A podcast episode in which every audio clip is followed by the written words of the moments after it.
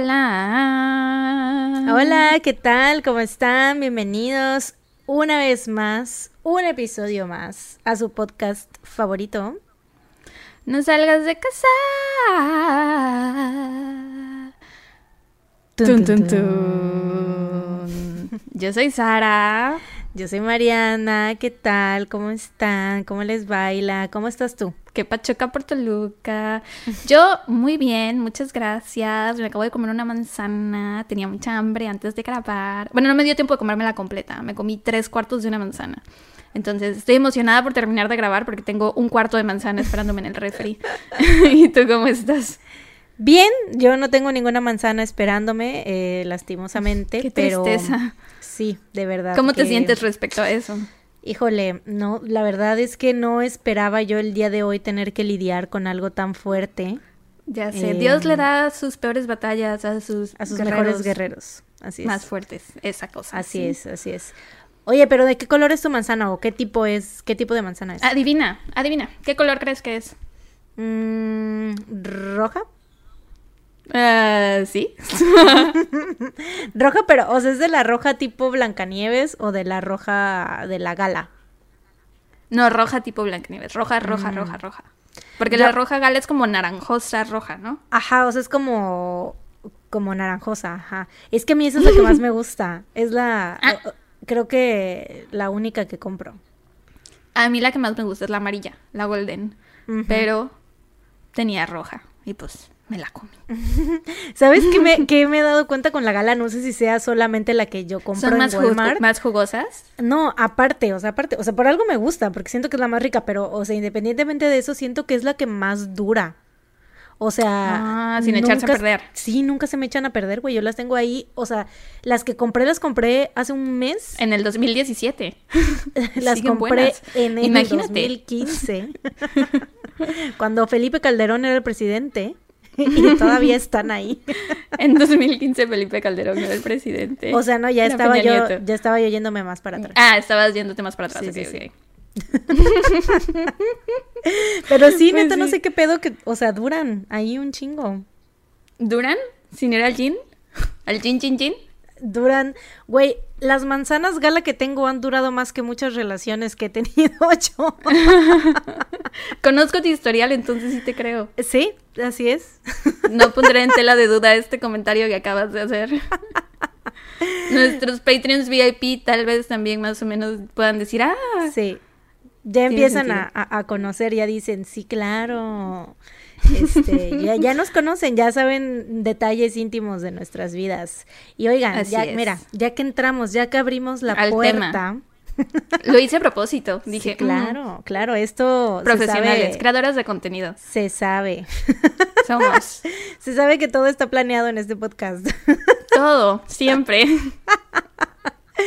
Em, oigan, Patreon, ¿qué creen? Eh, esperemos que, que ustedes no se salten esta parte porque la verdad es que nos dolería muchísimo, muchísimo.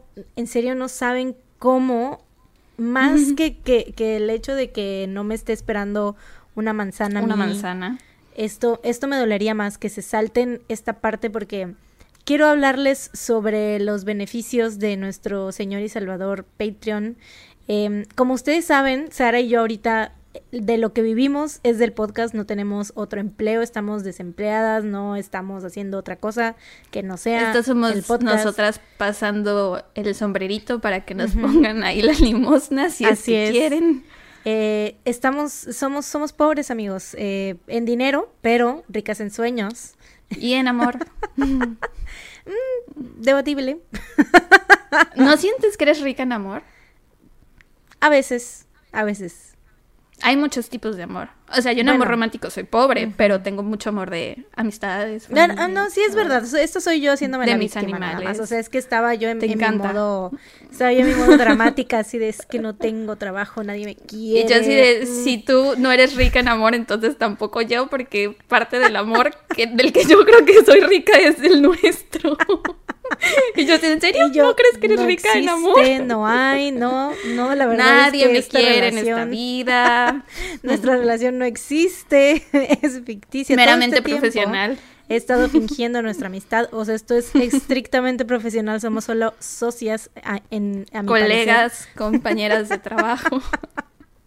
Oigan, pero sí, ya regresando al, a, la, a la parte eh, donde nosotras que suenen los violincitos. Sí, sí, sí, les, por favor, pónganos el, el violín más pequeño del Inserte mundo. el violín. Eh, porque sí, o sea, es, es, nuestra única fuente de ingresos en este momento, Patreon, de esto, de eso estamos viviendo las dos, y estamos tristes porque este mes eh, bajamos en, creo que, no, la verdad no sé si es en Patreons o que unos, o que los Patreons VIP se volvieron Patreons de 3 dólares o algo así. La cosa es que están como que empezando a bajar y la neta es que eso nos, a, a mí me, me, me entra el pánico, la verdad. Sí, es verdad. Cada mes. De por sí. Cada mes. Sara se tiene que Mariana entra en pánico. Cada mes. Así de, güey, es que ya no se hace, de repente ya no vamos a tener ningún Patreon de seguro, vamos a amanecer y ya no vamos a tener ninguno y ya no voy a tener cómo comer. Güey, el, porque ves lo que te dije así de, ¿qué te ha dicho la evidencia hasta ahora? Uh -huh. El otro día que estaba en terapia, que me preguntó mi psicóloga, me dijo así, bueno, ¿y qué has aprendido en terapia? Y yo, pues, muchas cosas, o sea, yo uh. ya uso términos de terapia en todo el tiempo, ¿no? Eh, y le, le, conté de lo de Patreon. Le dije, por ejemplo, Mariana, todos los meses me pasa esto y esto. y entonces ya la última vez le dije, a ver, ¿qué te dice la evidencia? Porque eso es algo que ella siempre me ha enseñado, que cuando me da ansiedad uh -huh. de algo, o cuando algo me, me detona la ansiedad, que me vaya yo a la evidencia y así puedo tal vez refutarlo y ver que no hay razones para ponerme nerviosa. Uh -huh. O tal vez no refutarlo y entonces sí entrar en pánico. Y ahorita, este mes, no se ha podido refutar. Entonces, este es el momento en el que las dos estamos entrando en pánico ahora sí. Así porque yo hasta ahora siempre refutaba tu, tu, uh -huh. tu preocupación con eso. Con, no, güey, todos los meses lo logramos, no pasa nada, bla, bla, bla. Pero este mes no. Este mes no se está logrando. Es un momento, es más, oprime, oprime el botón de pánico justo ahorita. Wing, wing, wah, wah, wah. ¿Qué fue eso? Me pareció un bebé llorando. un bebé haciendo es el botón de pánico. es un bebé haciendo berrinche, güey. Eh, bueno, pero pues sí, les decíamos, estamos apelando a ustedes los que tienen eh, una manera de como eh, pues de donarnos a los que su economía se los permita. Sí. Eh, 60 pesos si son eh, Patreons de 3 dólares más o menos, eso es a lo que se convierte 60 pesos mexicanos, eh, o el nivel de Patreons VIP que son 6 dólares. Le estamos echando ganas al contenido para los Patreons sí. VIP. Todas las semanas hay un video de por lo menos una hora en Patreon uh -huh. para nuestros Patreons VIP y la verdad es que son Están muy buenos. entretenidos, muy diversos. Uh -huh. Hacemos muchas cosas. Uh, Uh, y, a, y, aparte van a ver más, o sea, ahorita creo que estamos, o sea, le estamos echando ganas en cuanto a que, pues, lo estamos haciendo a pesar de estar a distancia, ¿no? Porque uh -huh. realmente no se pueden hacer, o sea, qué tantas cosas se pueden hacer estando a distancia. Eh, entonces, hemos descubierto que muchas. Hemos descubierto, sí, que grabar que, un que podcast sí se puede. casi 50 episodios de un podcast a distancia cuando creímos sí. que no se podía. Así es.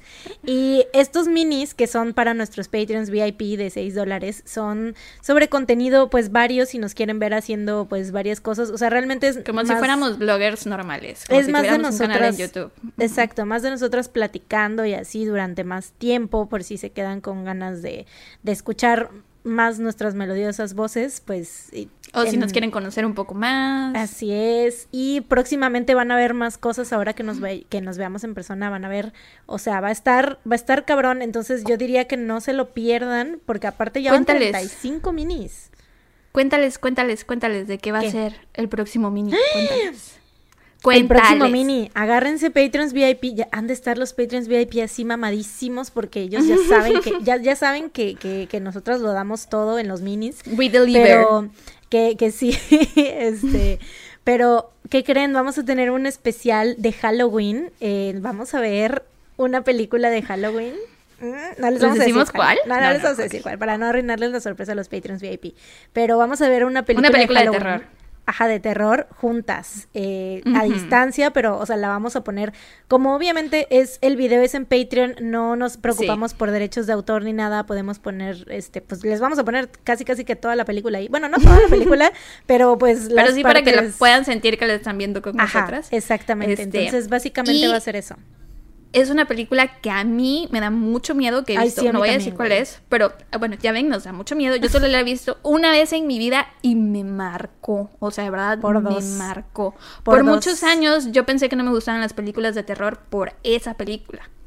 Por dos, yo igual, o sea, la vi Horrible. de chiquita y no la volví a ver, güey. O sea, a los tres años después de ver Jurassic Park, después de ver Jurassic esta Park, película. Sí, así es, sí, así es. no, de hecho, es la película que vamos Era a ver, güey, la vi pues cuando en cuando salió estábamos chiquitas, ¿no? Y Eh, Estábamos creo que en primaria, como ajá, en la sexto. primaria. Y güey, no mames, o sea, yo quedé, en serio. Yo también. ¿La viste en traumada. el cine? Yo la vi aquí en mi casa, con Pilo. Güey, ¿puedes creer que nos la pusieron en la escuela, en la primaria? ¿No ibas en una escuela de monjas? Sí, I know, ¿verdad? ¿Qué Escándalo. pedo? Escándalo ¿Qué total. pedo? Se A mí lo más de terror, a mí lo más de terror que me hicieron ver en, en, en mi escuela de monjas fue un parto. Y también este, nos pusieron... ¿Qué canción acababa de salir? Acababa de salir una canción que si la ponías al revés, supuestamente decía cosas e invocaba al diablo, pero no me acuerdo qué canción era. ¿Acereje? Ah, probablemente, tal vez por eso la Y canto por eso estás traumada y la cantas. de Es cosas un feas. trigger, es un trigger para ti, así. Estoy pabloviada, güey. Ujú. Asocio una cosa con la otra. Pero bueno, sí, Patreon. Apoyennos en Patreon. Exacto, sí, apóyenos en Patreon y les, les decimos, o sea, ya van 35 minis, entonces yo diría que ya se fueran uniendo para que se pongan al corriente antes de que se ponga mejor la cosa, porque pues ya cuando nos veamos en persona vamos a hacer cosas todavía, pues que, que ya tenemos como una lista de, de minis que tenemos. que Mariana se va a aventar del bungee. E- Exactamente. Sara va a hacer paracaidismo. Este. Las dos nos vamos a ir a ver la muralla china y los vamos a llevar con nosotras. Vamos a bajar a donde están los restos del Titanic. Vamos a escalar el monte Everest. Todo eso lo vamos a hacer. Vamos a hacer muchas cosas divertidas e increíbles. Sí, pero pues vaya, les decía, es, deberían ya de unirse para irse poniendo al corriente, la verdad. Y bueno, aparte de este contenido extra, o sea, porque eso es para los Patreons VIP, pero para los Patreons de 3 dólares, que es solamente el episodio extra, por si ustedes dicen, ay, Nel, ya mucho tun tun tun, ya bye, yo no quiero estarlas viendo hablar de cualquier mamada, yo Tal vez quiero le intere- les interesa más nada más los el casos, true crime, ¿no? ¿no? Ajá, exacto. Sí, solamente es como de que yo estoy aquí por el True Crime, pues eh, ya saben que en nuestros episodios extras hay una semana al mes que no subimos episodio aquí en todas las plataformas, pero esa semana se va el episodio para Patreon y esa es la que Exclusivo para Patreon. así es con temática Y siempre son temáticos. Y les no sé cuántas veces les tenemos que decir que ahí Que están son de nuestros episodios favoritos. unas joyonas de episodios, de verdad. Qué Obras maestras. Beso de chef, en serio. O sea, es como que hay, hay varios que, no, la neta ya sin exagerar, sí hay varios que sí son de nuestros favoritos y que hay casos que todavía, o sea, incluso volvemos a, o sea, hacemos referencias a ellos, pero pues no las pueden entender si no son Patreons de, de, de Hemos- episodio extra. Hemos tenido temáticas como madres Eh, asesinas, madres esposas asesinas. asesinas, Caníbales, vampiros, sectas, doctores asesinos, em, sobrevivientes, niños asesinos, parejas asesinas, casos latinos. Salón de la fama de asesinos seriales. Estoy pensando. Mm, ¿Ya dije sectas? ¿Caníbales? Sí, ya dijiste. Ya, sectas. ya, ya dije caníbales. Bueno, y Ah. muchos más. Muchos más. Woo. Sí, entonces pues ya saben, si no están en Patreon se están perdiendo de toda la diversión tun tun tun, porque ya sabemos, miren, ¿ustedes creen que no, no estamos viendo las estadísticas? ¿Creen que no sabemos que tenemos 20 mil seguidores en Spotify? Así es, usted Y solo lo 200 escuchó bien. Patreons. 20 mil Bola de seguidores gandallas. en Spotify. de. O sea, dijeran estamos en YouTube, ¿no? Que YouTube pues lo podríamos monetizar. Pues hay comerciales. ¿no? Y ahí nos entra dinero, pero no. Chicos, en Spotify nada nos da, o sea, no nos no recibimos ni un peso. A lo mejor ustedes escucharán comerciales, pero no nos dan ni un peso. No pero sí, gracias nada. a ese 1%, ¿el 1% de 20 mil son 200 o es el 10? quién sabe. No, no, no el 10 Bueno. no creo. O sí.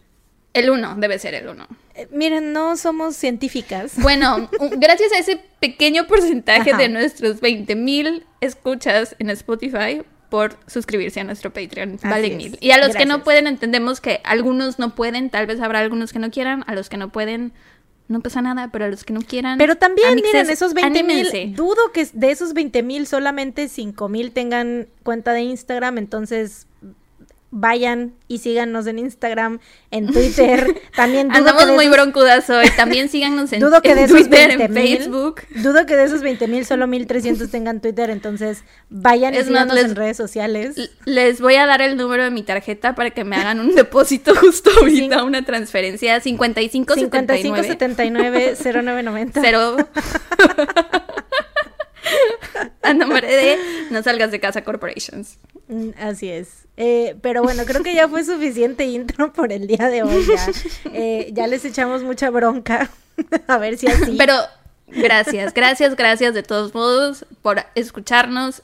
Sigan Sí, sí, compartiendo el podcast si pueden en Twitter, Facebook, con sus amistades, con sus no amistades. Mándenselo también a sus enemigos, a todos. Si tienen enemigos, cuéntenos por qué. Para chingarlos, mándenles el episodio de la asesina Emo a sus peores enemigos. El primer episodio, güey, que se El lo primero, güey. O sea, yo la neta no entiendo cómo la gente nos escucha desde el principio. Yo te digo, o sea, ahorita ya tenemos más episodios y es como que dices, bueno, te vas a uno de los últimos, ¿no? Pero los que nos escucharon desde un principio, que aguantaron vara y se quedaron ahí, güey, la neta, mis respetos, ¿eh? Porque Somos como viejitas y cada 10 episodios decimos la misma historia. ¿Cómo puede ser que nos escuchen desde el primer episodio si el Viejitas con audio era tan malo? ya vamos a empezar una cuenta Ya. para nuestro fondo Ay, de yo retiro, ya, algo así, ya vamos a empezar, pensé que decías, ya vamos No, a empezar. Yo decía para ahorrar para yo cuando nos retiremos ya. y estemos viejitos. No, pero ya, ya vamos a empezar, ya, ya, ya, ya vamos a empezar. Eh, bienvenidos a. No Salgas de Casa Tun Tun Tun. Vamos a empezar con los casos. Así es, oigan. Hoy me toca empezar a mí. Y la ne- a mí. Y después. ¿Estás bien? No, nunca estoy bien. Nunca. Este, nunca. Em, después de el fatídico caso que conté la semana pasada, que la neta me dejó sin dormir varios días, eh, teniendo un ataque de ansiedad en medio de la noche el otro día, güey. O sea que ah, es por varios factores, ¿no? Pero eso contribuyó, la neta. Em, entonces ya dije, ay, no, ya, me la voy a llevar leve. Voy a contar ven, un más caso. razones para que se unan al Patreon. Ayúdennos a la Pagar terapia de la Mariana. Sí. Así es, porque amigos, en serio que tenemos cuentas que pagar. eh, de verdad, de verdad, les estamos diciendo, en serio, el Patreon No es estaríamos nuestra- rogando si no es- lo necesitáramos. es- de verdad, en serio que sí. El Patreon es nuestra única fuente de ingresos al momento, la única. Al Entonces, es momento, como- porque esa al cosa que momento, al estábamos preparando, ajá, esa cosa que estábamos preparando, que dejamos de preparar, porque de pronto el Patreon se puso un poco mejor, ya la empezamos a preparar de nuevo, porque el Patreon ya de nuevo empeoró. Sí, es que Entonces estén atentos para fue algo como- que va a salir algún Fue día. como que nos sentimos muy confiadas. así, ya, ya Sí, vamos a vivir ya. el Patreon. Y ahorita que empezó a bajar ese sí de verga, no, güey, pues hay que tener nuestras alternativas. Pon la sirena del bebé llorón.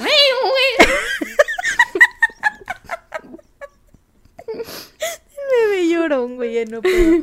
Este, bueno, les decía, esta semana les traigo un caso que la neta está más relax, ya, o sea, ni siquiera, vaya, no sé, siento que eh, ni siquiera tiene como que casi cosas feas, o sea, no tiene detalles así de que, uy, o sea, nada de que las cosas de la semana pasada. no. Gráficas, ¿no? Ajá. Sí, no, no, ya, bye, hasta luego con eso. Eh, pero bueno, hoy les voy a hablar sobre el misterio de las Islas Galápagos. Ay, qué interesante. Tun, tun, tun. Em, sí, muy interesante, la verdad. Todo esto, como que eh, todo es, parece sacado de una novela, en serio. Parece que alguien lo escribió, pero sucedió en la vida real, güey. Em, John Cookie, ¿Qué tiene John Cookie? que está a cargo de esta realidad. Ah, ay, Él y sus amigos la crearon, él sí, escribió ¿qué- la qué tiene- historia qué tiene de la John Cookie? isla Galápagos. Y yo, ahí está atrás de ti, ¿no lo ves? pensé que decías así como de que es, es igual que John Cookie, que es, o sea, que parece escrito, o sea, que Ah, alguien, parece No. que alguien lo escribió, pero es real. Ya, ya, ya. No, no me refería a eso. y pues bueno, pero también, ¿no? Sí, aplica, aplica. Ok, bueno. La isla Floriana es una de las islas que se encuentra en los archipiélagos que conforman las Islas Galápagos en Ecuador. Estas islas son consideradas patrimonio de la humanidad y son la segunda reserva marina más grande del planeta. Son hábitat de muchísimas especies, las más conocidas son las tortugas gigantes, que, según la leyenda, han desarrollado la capacidad para saber qué es lo que hay en la mente de todas las personas que llegan ahí. Oh. o sea, la neta, conociendo este dato, güey, aunque sea una leyenda, yo ya es como que así voy a asociar esa isla, güey. Es la isla de las tortugas Con psíquicas. Las tortugas. Sí, güey, como la isla de, de mini espías. ¿Te acuerdas que hay una isla? Sí, viste mini espías. Sí, sí, Van sí. a una isla y de pronto se empiezan a leer la mente sin tener que decir nada, pero no hay tortugas. Pero bueno, hay Mm. lectura de mentes. Fueron a las Islas Galápagos, de seguro. Mm, seguramente. Las tortugas les dieron, les dieron esos poderes. Em, pues sí, te digo, isla con tortugas psíquicas, ¿no? En 1920, después de la Primera Guerra Mundial, Ecuador estaba pasando por una crisis económica muy cabrona y deciden empezar a vender terrenos de las islas a gente europea. En 1929, el doctor Fre- Friedrich, Friedrich Ritter, gente alemana, güey, llevaba 20 años, lo digo muy así como que gente alemana con esos nombres. Me cagan, güey. Llevaba 20 años con la idea de separarse por completo de la sociedad en la que creció, porque sentía que todos vivían encadenados persiguiendo cosas efímeras y sin valor.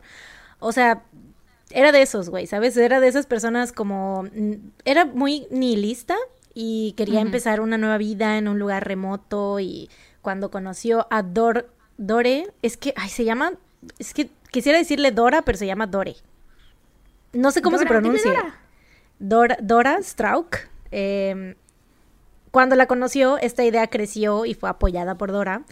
Eh, ella era una mujer fuerte y obstinada que repudiaba la vida que llevaban las mujeres en aquella época porque creía que ser ama de casa era vivir una vida vacía llena de frustraciones. Em, Dora conoció a Frederick siendo su paciente, pues había sido diagnosticada con esclerosis múltiple y aunque todos los doctores le dijeron que no había cura para su enfermedad, Fred le dijo que él había mentido y le dio esperanzas enseñándole todo sobre el poder de la curación mediante el pensamiento, o sea, el famoso todo es mental, el dolor es mental, el dolor está en tu mente. Em, Total, Dora y Fred se terminan enamorando y dejan a sus respectivos esposos y esposa, bueno, esposo y esposa para empezar Cónyuges. una relación. Con- con- cónyuges, cónyuges, Cónyuges, cónyuges, cónyuges. Cónyuges. A sus parejas para empezar una relación. Em, el 4 de julio de 1929, que le dicen doctor Frederick, doctor Fred, pero realmente, o sea, el vato es dentista, o sea, sí entiendo que es doctor, ¿no? Es lo mismo, es de- por ahí va, ¿no? Es cosa de la salud, pero pues para que entiendan que no es un doctor, doctor como médico que esté, como que, que opere o cosas Ajá, que así, te ¿no? puede checar el hígado o algo así. Ajá, sí, sí, sí, o sea, es de- doctor de dientes nada más. Dentista. Sin ánimos de ofender a Em, los dentistas. Sí, no, o sea, la neta, tenemos amigos dentistas y qué qué chido, muy bien, muy padre. Pero, este, pues sí, para que no se confundan acá, porque hay muchas confusiones en esta historia de que con el título de este doctor. Ujú. Em, el 4 de julio de 1929, Dora y Fred eh, deciden dejar atrás sus vidas en Alemania y se embarcan en un viaje de cuatro semanas hacia Guayaquil, Ecuador, donde se ven forzados a hospedarse durante un mes esperando al único barco que navegaba de Ecuador a las Islas Galápagos. La primera parada era en la isla de San Cristóbal, pero Haz de cuenta, esta isla servía de campo militar para el gobierno ecuatoriano, entonces Fred y Dora dijeron, Nel, nosotros queremos irnos a un lugar que esté, o sea, que neta no haya nadie, que esté Ujú. súper desierto. Entonces se dirigieron a se dirigieron a la inhabitada isla Floreana, donde sus vecinos más cercanos estaban a más de 96 kilómetros de distancia. ¿Te imaginas eso, güey? O sea, yo la neta no... ¿Cómo? ¿Cómo lo haces por gusto, no? O sea, entiendo la gente que pues pobrecitos se quedan ahí, náufragos, lo que sea, por algún... eh, O sea, no sé... Accidente o Pues algo, mí- pero voluntariamente, güey. Ajá, voluntariamente sí está bien cabrón, pero aparte es la distancia, ¿no? Es muchísima Sí. distancia para tus próximos vecinos. A mí sí me gustaría que hubiera a lo mejor un kilómetro, más o menos, entre yo y mis vecinos. Aparte, si te Pero pasa ya algo, casi ¿sabes? 100 es demasiado. Sí, no, bueno, y si yo me fuera a vivir así, yo tendría seguridad y guardias y cosas varias. P- Pondría minas alrededor de mi casa. bombas, booby traps. Claro, las llevas contigo en tu barco, ¿no? Esperando que no exploten en el camino y las pones. De hecho, me da mucha risa, güey, porque estos vatos es como que, te digo, el Fred muy así de que, ay, el vacío de la vida en una sociedad civilizada, la chingada, ¿no? Este, pero, güey, o sea, se fueron sin nada, ¿no? O sea, nada más con sus, no sé, miles de euros que tenían, obviamente, porque... Con sus bikinis de cocos. este, pero cuando ya iban en el último barco, güey, los de la tripulación les dicen, o sea, supongo que les estaban platicando, ¿no? Que se iban a quedar a vivir ahí solos para siempre. Y los de la tripulación fue así de, bueno, pues si quieren les podemos ofrecer estas cosas que tenemos para que no se les haga tan difícil, ¿no? Y pues el Fred, mira, con mucho gusto aceptó todos los regalitos. Le mm. dieron que, que si una estufa, que si un rifle, que si no sé qué, que si no sé qué tanto. Ya no me acuerdo qué tanto más, pero así le dieron varias cosas, güey, el vato las aceptó. Qué buena la gente ecuatoriana, güey. Claro, porque pues yo creo que sabían qué pedo, ¿no? Dijeron así de, güey, ¿cómo están de pinches eh, europeos locos, güey, que se van a vivir ahí? Gente blanca. Gente blanca, la gente blanca, ¿no? O sea, que hacen ese tipo de cosas, güey, que te quedas así de, güey, ¿por qué? O sea, what the fuck? Eh, pero bueno, gente blanca queriendo vivir su vida de, primer mundo, ¿no? Em, la primera impresión que tuvieron fue maravillosa. Fred y Dora creían que podían vivir como Adán y Eva, solos en el paraíso, en completa paz y tranquilidad. E incluso nombraron el pequeño valle donde se establecieron. ¿Cómo crees que le pusieron? Mm, como algo romántico, como el bungalú del amor. Tenía algo más que ver con sus, con sus nombres, como así de el bungalú de Fred y Dora. ¿Por qué bungalú? Fred, Fred Dora. Sí, algo así. Frido se llamaba, porque el... el casi. Su nombre era Friedrich, ¿no? Y la Dora, bueno, entonces Friedo. Frido. ¿Sabías que, así se llama? Por eso Lore se llama, bueno, mi hermana la mayor se llama Zaira, Zaira Lorena, y su Zaira se escribe S-A-Y-R-A, porque mi mamá se llama Sara, y mi papá Rafael. Sí, güey. Qué bonito. En algún momento se quisieron. Pues sí, ahora ya está muy, está muy de moda. En algún momento. Este, ya está muy de moda eso, ¿no? Así como de que hacer las, los nombres de. Mezclar tus nombres. de que. por ejemplo, Jimmy y yo ya lo hemos planeado, ya lo hemos platicado mucho. Jinda. Jinda. Sajim. Sajim. Samin. Samin. Samin. suena bien. Samin, sí. Nosotros somos. es imposible de pronunciar. Nosotros somos Makuk. Suena chido. O Maricook también suena chido, Maricook. No, Maricook, no, no, no, no, no, porque... Como Maricusa. Ajá, no, no, no. Macook, Macook. Así nos quedamos, sí, sí, sí. Eh, bueno, estos le pusieron de nombre Frido. eh, Ambos seguían una dieta vegetariana, entonces desde que llegaron empezaron a plantar semillas que llevaron desde Alemania y buscaron árboles con frutos para, pues, recogerlos, ¿no? A Dora se le estaba llevando un poco la verga porque, pues, como te dije, tenía esclerosis múltiple y además del dolor físico, estaba sintiendo mucha frustración porque ella veía que Fred andaba en modo George de la selva, güey, viviendo su vida, levantando troncos y demás. Y pues ella tenía que quedarse sentada porque su condición no le permitía hacer este tipo de cosas, ¿no? Sí, güey, aparte estaba el pendejo este del que estaba enamorada diciéndole todo está en tu mente, todo es mental. Cuando ella se la llevaba la chingada del dolor, no hay nada peor que eso, güey. Bueno, hay muchas cosas horribles, pero eso debe estar como en el top 50 de cosas. Sí, güey, porque aparte obviamente ella estaba muy enamorada del Fred y es como que, güey, yo voy a seguir, o sea, tanto así para seguirlo a una isla desierta, güey, o sea, qué tan enamorada tienes que estar, ¿sabes? Y, O sea, supongo que también es porque ella, todos los doctores con los que ella había estado le habían dicho que pues no, básicamente no había esperanzas o que no podía. Ah, también en aquel entonces, pues la esclerosis múltiple no era, o sea, no, no estaba igual que ahora, ¿no? Supongo los avances de la medicina, etcétera. No sé si, eh, ahorita no sé cómo esté, no, no tengo tan entendido bien cómo, es, no eres se trata la enfermedad, pero supongo que en aquel entonces no, no, no, lastimosamente. Mm.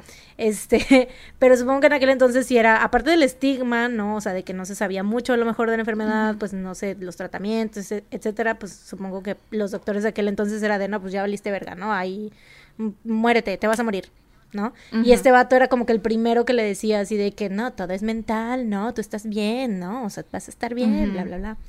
Eh, pero bueno, en eso, o sea, en, en ese proceso, haz de cuenta que esto no lo noté, pero ya que me lo recordaste, sí lo voy a decir, el vato era dentista, ¿no? Entonces, él, él solito se quitó todos los dientes para irse a vivir a esta isla y se puso una dentadura de metal, la cual cuando llegaron a la isla, o sea, Dora no sé, pobrecita, güey, en serio. Este, cuando llegaron a la isla, el vato decidió que era buena idea quitarle los dientes a ella también. Ah, Y, o sea, se usaban la misma dentadura, güey. O sea, porque obviamente tenían que masticar, ¿no? Eventualmente la comida. Y se turnaban usando la pinche dentadura, güey.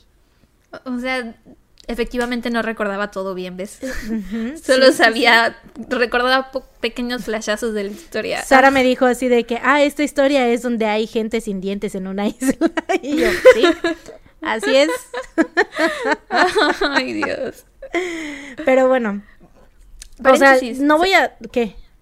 Mi abuelita, la mamá de mi papá también se sacó todos los dientes en algún momento.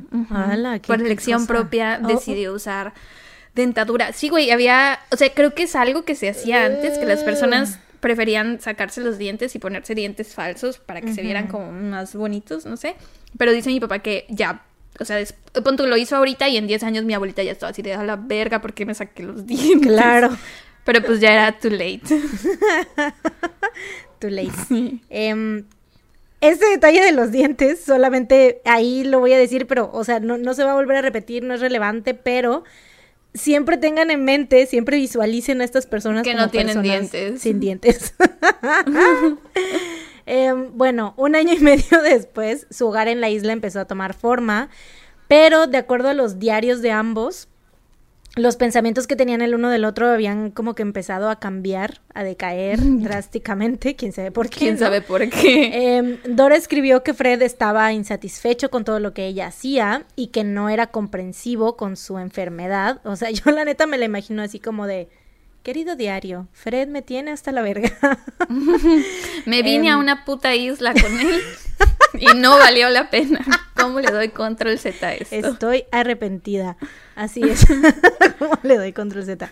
Y mientras tanto, Fred siempre se quejaba de ella en las cartas que enviaba a sus familiares, diciendo que no podía seguirle el paso, que, güey, o sea, que se vaya a ¿Será la porque tiene esclerosis múltiple? Exacto, güey, exacto. O sea, ella estaba haciendo todo lo que podía, ¿sabes? O sea, había, porque de hecho hay como, este, hay videos de ellos ahí en la isla y todo, y se ve que el pinche Fred está cargando una puta, este, ¿cómo se le dice al, al- cuando son un chingo de bananos? Pet- ¿Petanca? ¿Cómo se dice? ¿Petaca? No. Creo que sí. Eh, un chingo de bananas. Penca, la Un penca, racimo. penca, Eso, eso, penca. penca. Petanca, petaca. Pituca y petaca. Este, una penca de bananos, güey. o no- Bueno, o sea, un chingo de plátanos, ¿no? Y así, pero en un brazo como, no sé, todo un salvaje. Y, en la otra, tenía una vaca. Sí, sí, sí, un tronco, ¿no? Un barco. Un barco. Porque el vato así, de hecho, este, sacaban las frutas, ¿no? O sea, el vato quitaba los troncos de la Los raíz. sacudía. Los sacudía y ya después los volvía a poner. los volvía, George, George claro. de la selva, güey, sí, sí, sí. Sí. Este, pero bueno, sale él con los, el chingo de plátanos, ¿no? Y la pobre de Dora así como que apenas y levantando dos Un que tres tronquitos. Uno de los chiquitos. un plátano petacón, ¿no? Así. Este, y él puros plátanos machos, ¿no? Así. Pero bueno, este, pues sí. Güey, Pero qué bueno. puta madre. Pinche vato pendejo. ¿Verdad, güey? O sea, pero me da risa porque es como que al principio así de que, ay, el amor y que, este, ¿cómo se llama? ¿Cómo le pusieron? Y que, ay, que Frido y que la chingada y, ay, sí, este va a ser nuestro paraíso y Adán y Eva y a Supongo, los tres días así de, güey, estoy hasta la verga. supongo que irte a vivir a una isla desierta con un güey que te saca los dientes. eh, Claro, güey. Supongo Aparte- que eso es lo que pasa. Ya sabes, como dice el dicho, güey, si quieres conocer a Miguel, vete a la isla de los Galápagos con él, güey. Y que te saque los dientes de paso. y comparte dentadura. Así es, o sea, no se puede, no se puede, simplemente. Em, aparte de las cartas que Fred enviaba a sus familiares, también envió algunas a periódicos alemanes, por lo que la pareja se hizo famosa e incluso habían Y en personas... esas también se quejaba de ella. No, ahí no, yo supongo que ahí sí guardaba las apariencias, ¿Te imaginas? Quemándola con todo mundo.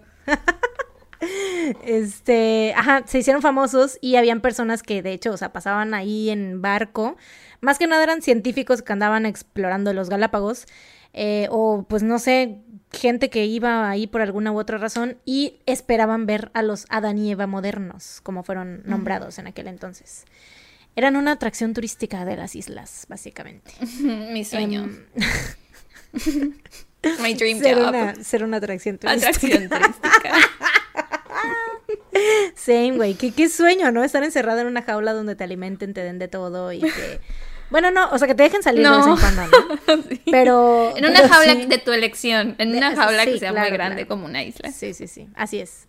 Y atracción turística, la mujer de la jaula. Eh, en el verano de 1932, tres años después de la llegada de Fred y Dora, nuevos habitantes llegaron a la isla.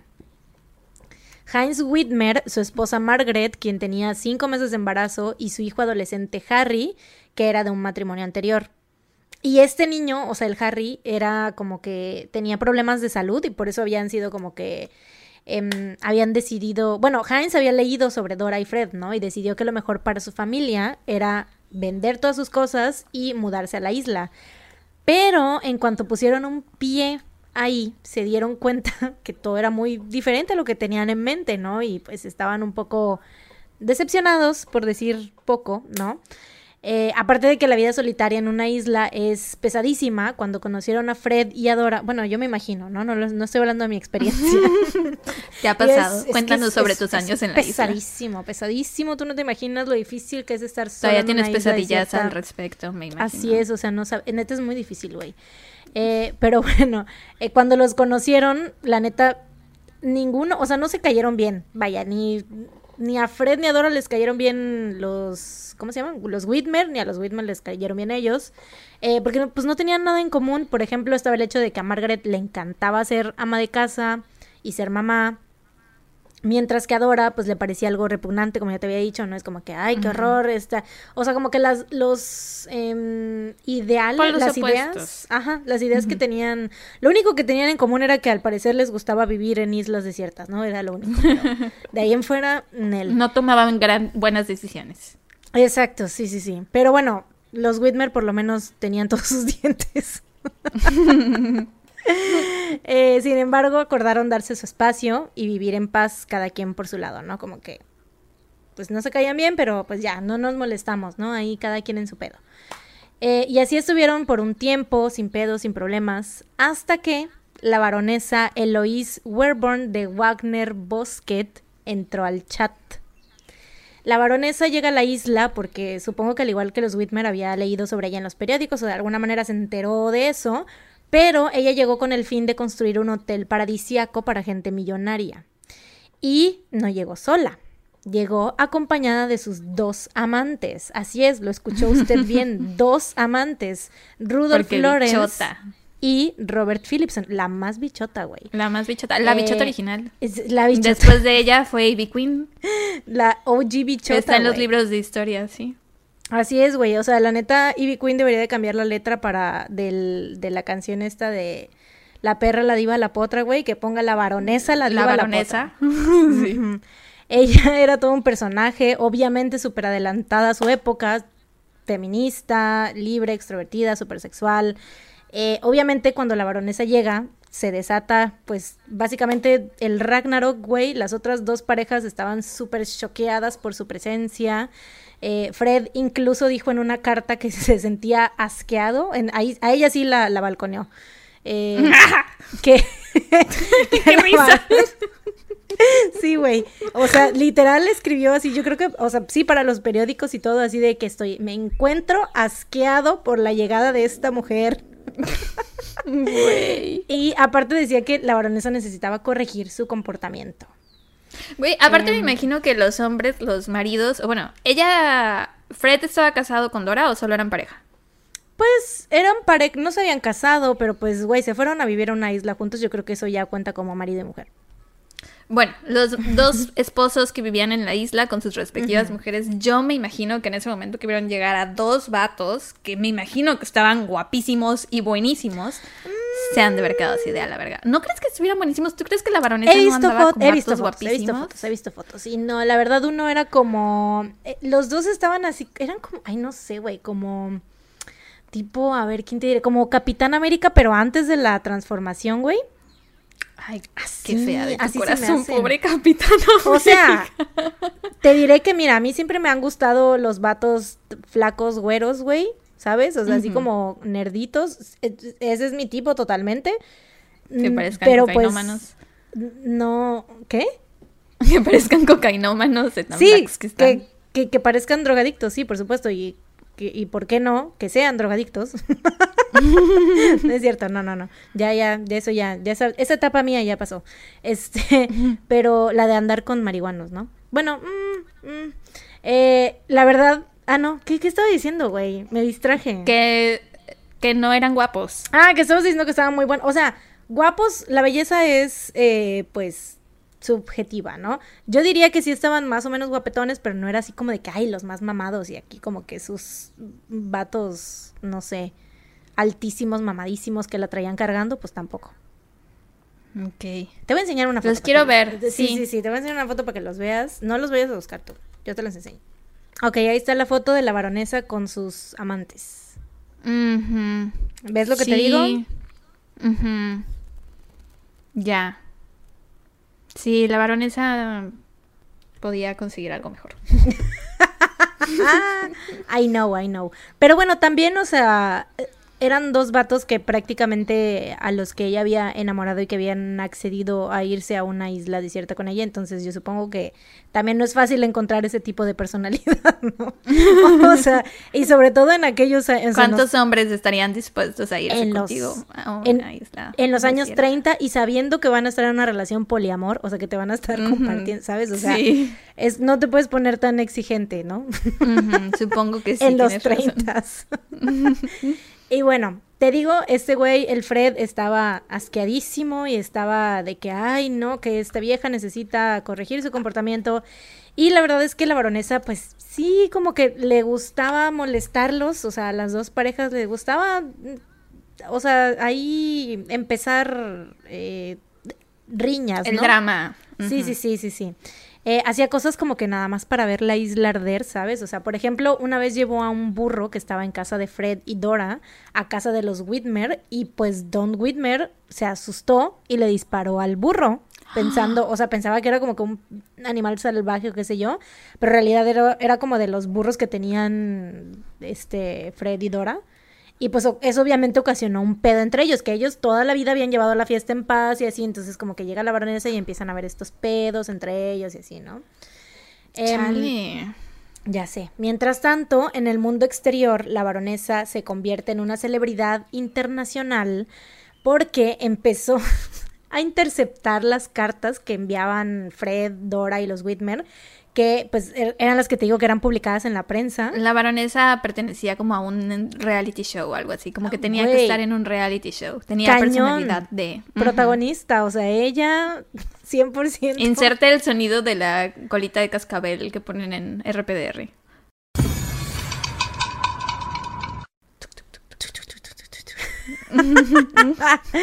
Em, y pues te digo, ¿no? En estas letras, en estas letras, ¿eh? Letters. Te digo, en estas cartas eh, la nombraban emperatriz de la isla. Cartas que obviamente pues ella estaba escribiendo. Em, y básicamente, bueno, o sea, eran cartas que ellos habían escrito, pero ella se metía ahí a Las verlas editaba. y las, las editaba, sí, sí, sí. Em, decía que ella era la emperatriz de la isla y básicamente todas las cartas giraban en torno a ella, o sea, era como ellos así de, bueno, pues hoy estaba lloviendo, ahí nuestra cosecha, muy bien, muy padre, y de repente con otra letra, ¿no? Así, y la baronesa se veía bien chida el día de hoy, anda, ya le crecieron las chichis, no hombre, está cada día más radiante. Em, las parejas contactaron al gobernador, obviamente se dieron cuenta, ¿no? Porque pues se dieron cuenta. Eh, contactaron al gobernador de las Islas Galápagos. Es que no sé cómo, cómo se dieron cuenta realmente. Te iba a decir así como que pues, seguro les llegaban los periódicos o qué sé yo, pero quién sabe, la neta, güey. Entonces, no sé cómo les llegó el chisme, pero se enteraron de que la baronesa interceptaba sus cartas. Y entonces contactaron al gobernador de las Islas Galápagos. No sé si lo contactaron con el fin de correrla o de dividir, yo creo que era más bien como dividir los terrenos de manera que ella no pudiera acceder a sus propiedades, o sea, que ella estuviera ya aparte y que no los molestara, ¿no?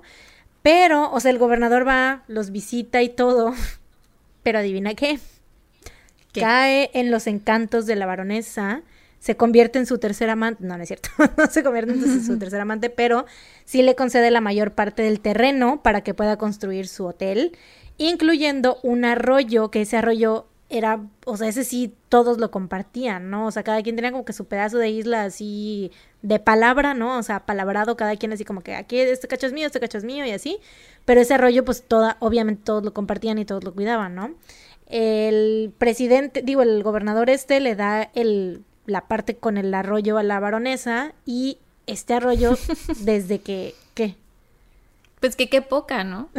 sí. Eh, y desde que se lo dan a ella, güey, el arroyo se empieza a secar.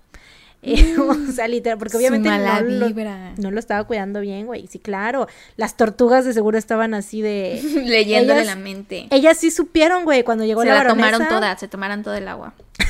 cuando llegó la baronesa, güey, seguro las tortugas estaban así de... Mm, no, aquí viene algo malo. Y las tortugas, ¿te imaginas intentando decirles a todos así? Ah", pero no les hacían caso. no les entendían. Eh, pero bueno, ajá. Bueno, todo empieza a valer madre porque, pues, por el arroyo, ¿no? O sea, la vegetación, los cultivos, estaba yendo a la verga. Y, por supuesto, Fred, Dora y los Whitmore, pues, empiezan a culpar a la, a la baronesa por todo, ¿no? Por otra parte, las cosas tampoco estaban muy bien en la casa del poliamor. La baronesa tenía por favorito al amante número dos, o sea, Robert Phillipson. Eh, ese es nuestro amante número dos. Mientras que ponía al amante número uno, o sea, Rudolf Lorenz, em, a, hacer todo el trabajo pesado y básicamente lo trataban como un esclavo entre ella y Robert. Eh, lo golpeaban seguido y a veces lo dejaban sin comer. ¿Qué les pasa? Sí, la neta, muy, muy poco. Sí, ya se me está cayendo la baronesa. Sí, no, no, no, no, no. O sea, ella no, no, no era muy buena persona, que digamos. O sea, sí muy perra, muy bichota y todo, adelantada a su época, bla, bla, bla pero no era muy buena persona, que digamos. O sea, dejó que se secara el arroyo, güey, en primera. Ah, también, o sea, hay un rumor, eso no sé si sea cierto, por eso no lo había escrito, pero pues ya que estamos por aquí tirándole caca a la baronesa, este, que según ella les disparaba, porque siempre traía una pistola y que un látigo y que la chingada y así, y siempre según que le disparaba a los animalitos de ahí, que no sé qué, o sea, supongo que pues los cazaba, ¿no? Para comérselos, porque pues, así vivían, ¿no? Pero pues es como que parte del, de la trama que hace ver a la baronesa como una perra, pues eso. Em, pero bueno, esto sí es real, golpeaban al Rudolf y a veces lo dejaban sin comer, entonces pues él buscó refugio en casa de los Whitmer. Para marzo de 1934 la sequía ya había durado meses, el calor era cada vez más insoportable y tenían mucho tiempo sin recibir visitas, o sea, ningún barco se había asomado en las islas en meses. Y de repente, Random, una tarde, Dora escucha el grito desgarrador de una mujer en el bosque. Dos días después, o sea, pero como que no sé, no, no piensa más en eso o dice, güey, ¿qué pedo? ¿Qué pasó? De las tres mujeres que vivimos de aquí. De las tres mujeres, exacto. No, creo, no creo que algo haya pasado. Ajá, sí, sí, sí. Eh, dos días después, Margaret Whitmer y Rudolph, que es el amante número uno, al que golpeaban y eso, eh, aparecen a su puerta y le dicen que la baronesa había ido a visitarlos para decirles que unos amigos suyos habían ido por ella y por Robert, o sea, el amante número dos, en un yate y que iban a dejar la isla un rato para irse con ellos de vacaciones a Tahití. Casual, ¿no? Eh, Rudolf le dice a Dora así de, oye, ¿qué crees? La baronesa me dijo, o sea, le dice esto, ¿no? De que, ay, que vino y que nos dijo que se fue, que la chingada y me dijo que le cuidáramos su terreno porque pues a lo mejor regresa, ¿no? A lo mejor no, pero a lo mejor sí.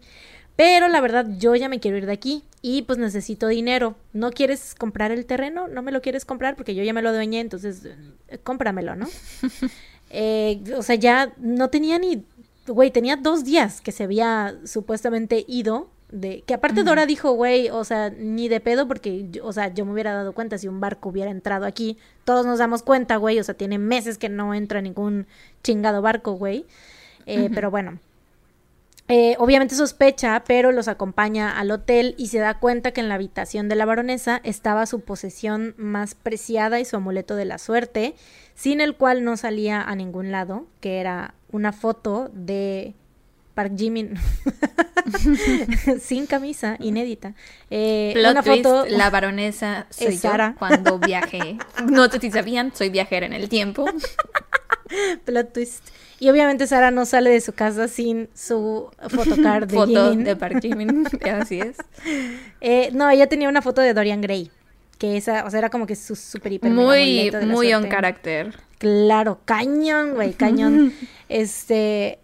Y pues obviamente Dora dijo, güey, no hay manera de que esta mujer se haya salido, se haya emprendido un viaje sin su preciado y chingado amuleto, ¿no?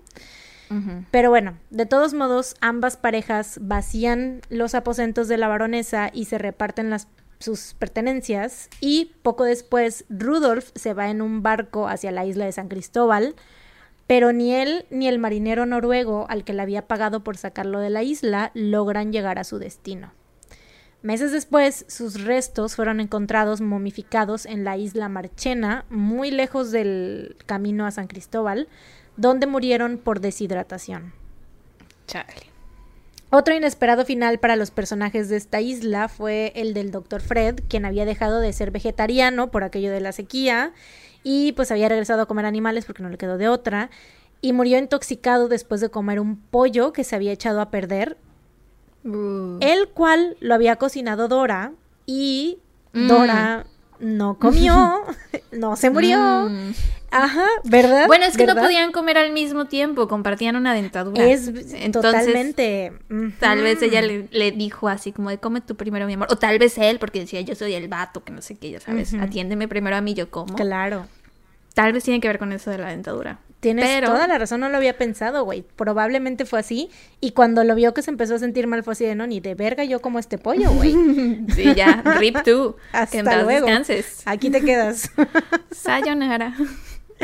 y de hecho, o sea, después de la muerte de Fred, Dora regresó a Alemania. Ahí escribió sobre sus experiencias en la isla y buscó tratamiento en un sanatorio.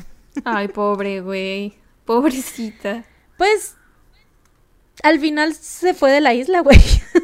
O Con, sea- con muchos traumas. Bueno, sí, sí, sí, la verdad.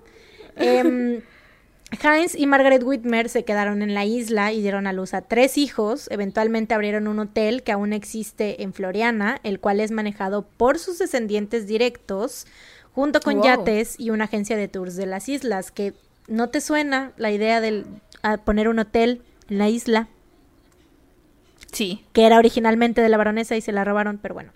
Eh, bueno, pues los- si ya estaba la construcción ahí, ya habían empezado, ¿no? Me imagino. eh, sí, claro. Pues ya. Ya. Pues ya. Pues ya. Eh, los cuerpos de la baronesa y su amante Robert jamás fueron encontrados y lo que le sucedió sigue siendo un misterio hasta el día de hoy. Aunque, ¿sabes quiénes seguro sí saben qué les pasó? Las tortugas. Las tortugas, güey. En algún momento, en algún momento desarrollaremos la tecnología para poder comunicarnos con esas tortugas. Y como viven muchos años, Claro, sí, por supuesto. nos van a Estoy poder segura contar, que todavía queda por lo menos una tortuga que vivió en aquel entonces y que sabe qué le pasó a la baronesa y al Robert, güey. Estoy segura. ¿Y si fueron ellas? ¿Y si fueron las, Fueron las tortugas. En venganza de que estaban destruyendo su isla.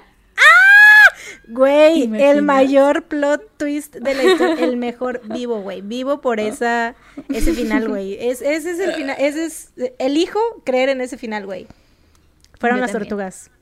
Se los Sí. comieron en venganza de haber secado su pobre arroyo, güey. Eh, Oh.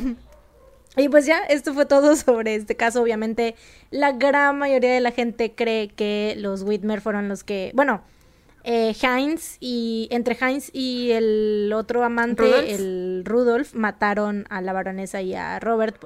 Obviamente Heinz porque querían, o sea, porque querían fuera a la baronesa de la isla y Para quedarse con su hotel. Ajá, y Rudolf porque él se quería ir de la isla y pues necesitaba el dinero, entonces como que elaboraron ese plan así de que no, pues la matamos, le vendemos el hotel a Dora y a el otro vato y bla, bla, bla y nos vamos, ¿no?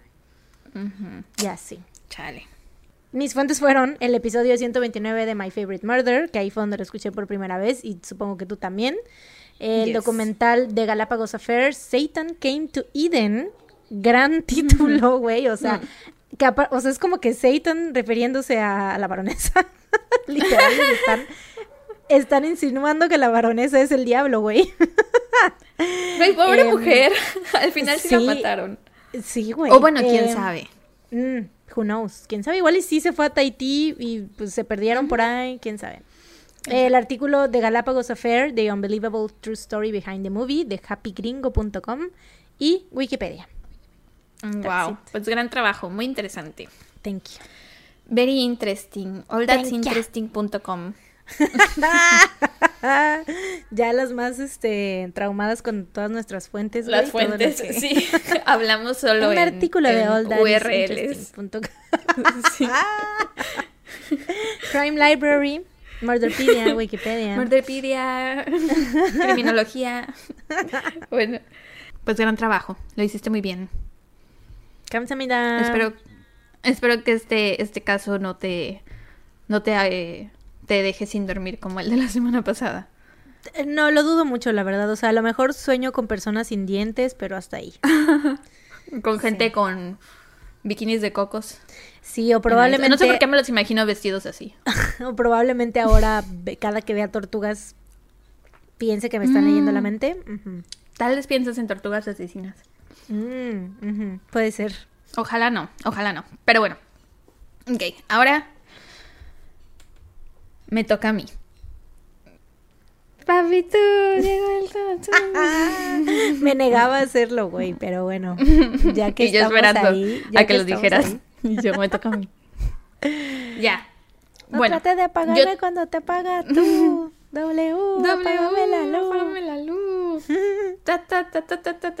¿Cuántos, ¿Cuántos streams más le hemos dado a esa canción desde que la empezamos a cantar? No sé, Yo ya creo que nos deberían, mucha ya influencia. nos deberían Sí. de pagar ya, o sea, Yo creo que sí. se sabe, en, seguramente ha habido un pic en esa canción que en la de Gracias a nosotras. Rakata, desde que le ¿no? ¿O empezamos a cantar aquí. Mira, no sé. No, no sé Creo cuál, sí es ni sé cuál es, pero bueno, en esa canción de Wisin y Yandel.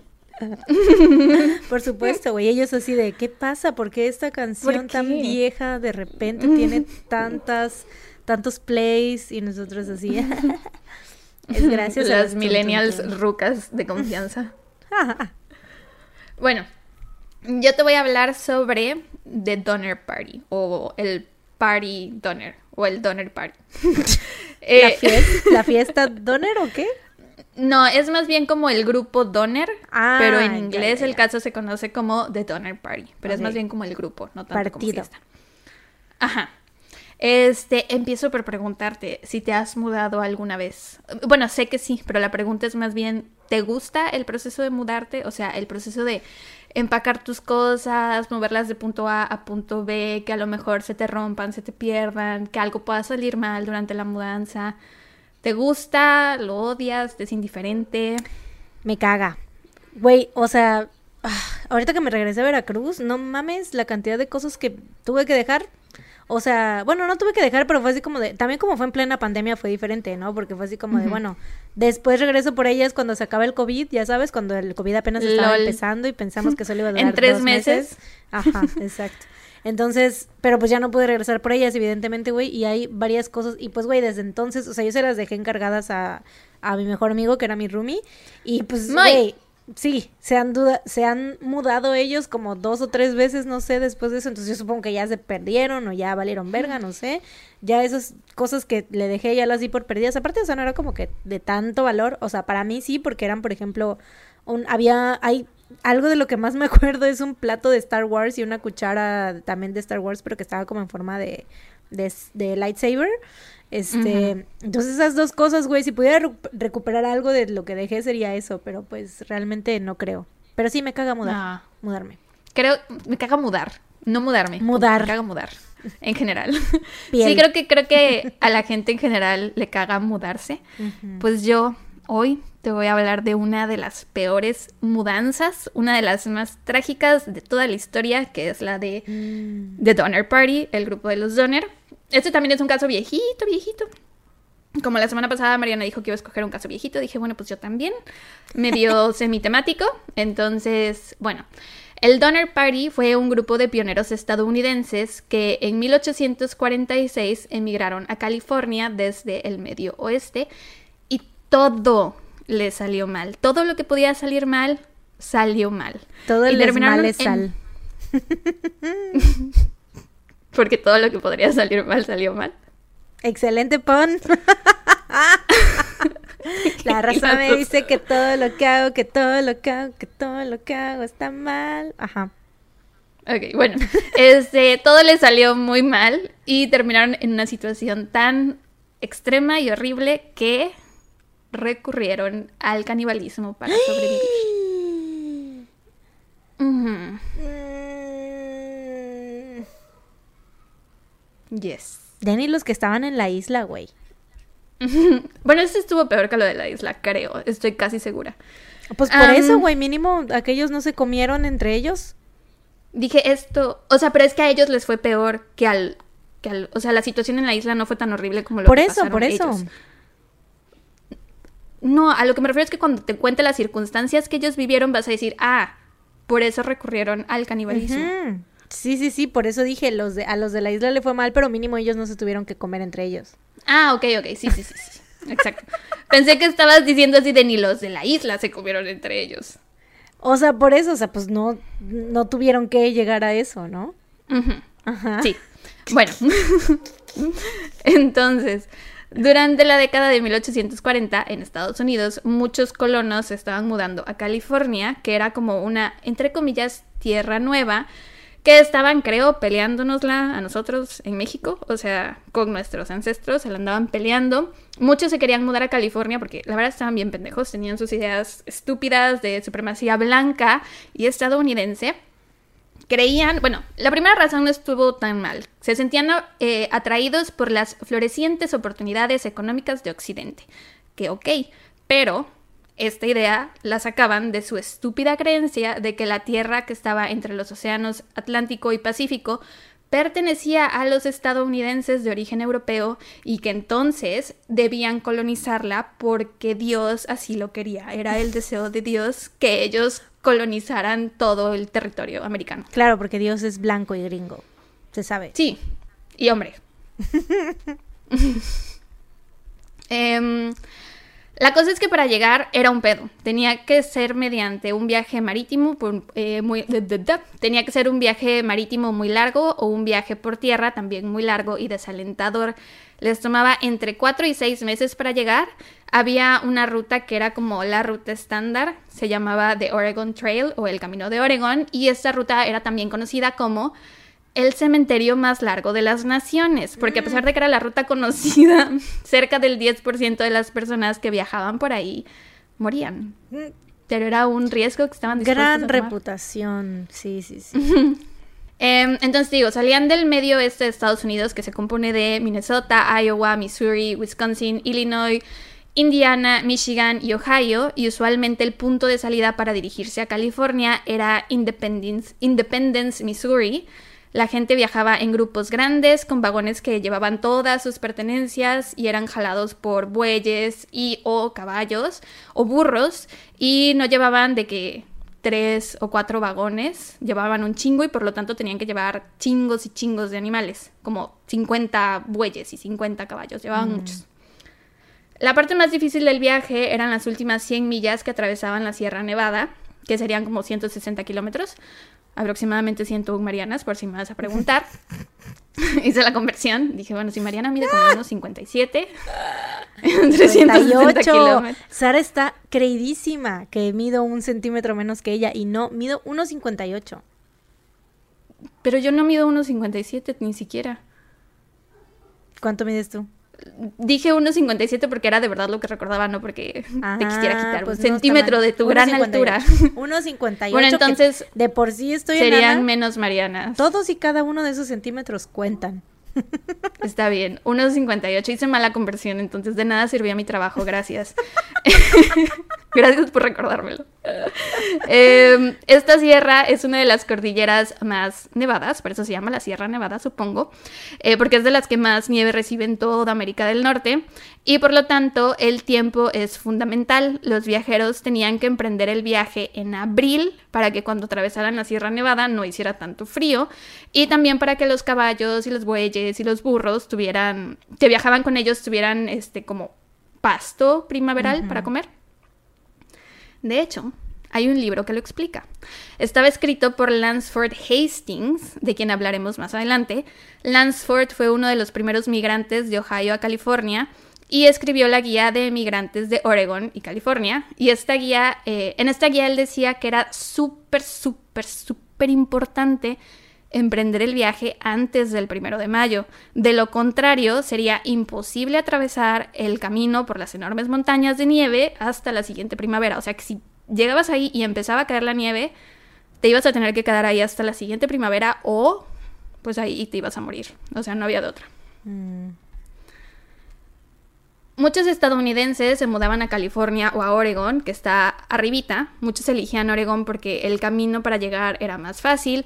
Pero Lansford Hastings, en su guía para el emigrante, decía, les decían emigrantes, por cierto, es el término. Decía que California era superior, que California era mejor que Oregon, la pintaba como un paraíso, decía que eran kilómetros y kilómetros y kilómetros de tierra virgen para que la gente trabajara y entonces que todos deberían irse mejor a California y no a Oregon, que está arribita de California, te digo. Em, esto lo hacía porque tenía su propia agenda.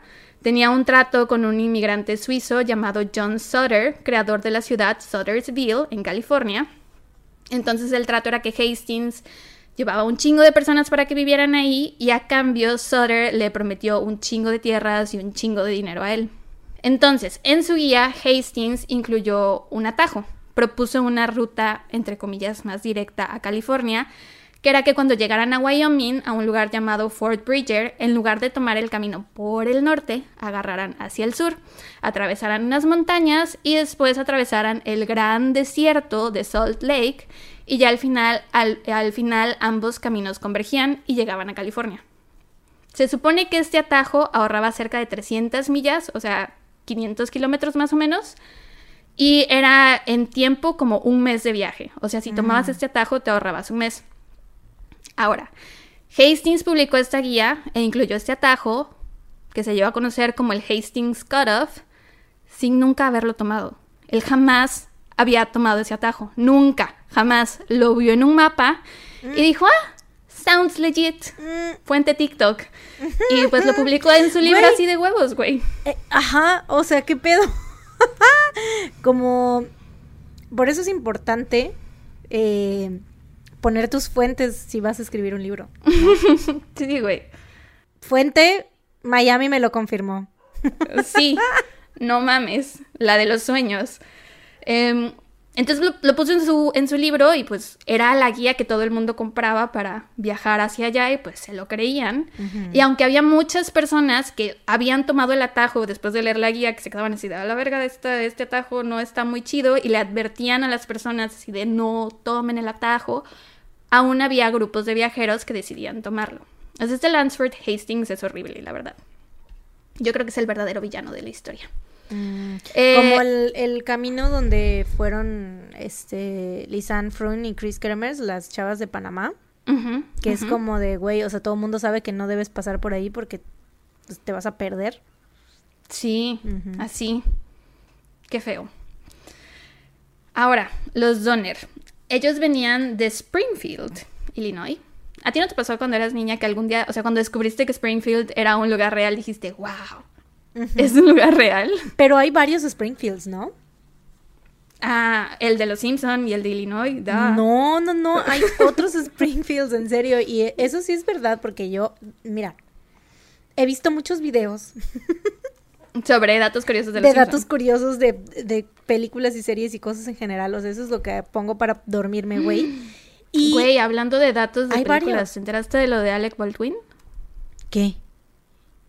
Que estaba filmando una película, fue ayer, estaba filmando una película y estaba usando una pistola un, de prop, una pistola de utilería, y le disparó a una de las eh, directoras de, de video, creo, directoras de fotografía, y se murió, güey. Y le disparó también a, alguien más del, de la, del staff. Y el del staff está como muy grave. Y a la directora esta la llevaron en, helicóptero enseguida al hospital y falleció. Y pero se supone que era un arma de utilería que debería no tener este balas. Pues es como lo que le pasó a, Brandon Lee. sí. Güey, ay, qué miedo, ¿no? Ya sé, qué, qué feo, güey, porque pues no mames, eh, la familia de ella, o sea, tanto para Alec como para todos, para todos está como súper jodida la situación porque es, Él el saber que accidentalmente mató a alguien, o bueno, se supone que fue accidentalmente, y la familia de esta mujer que...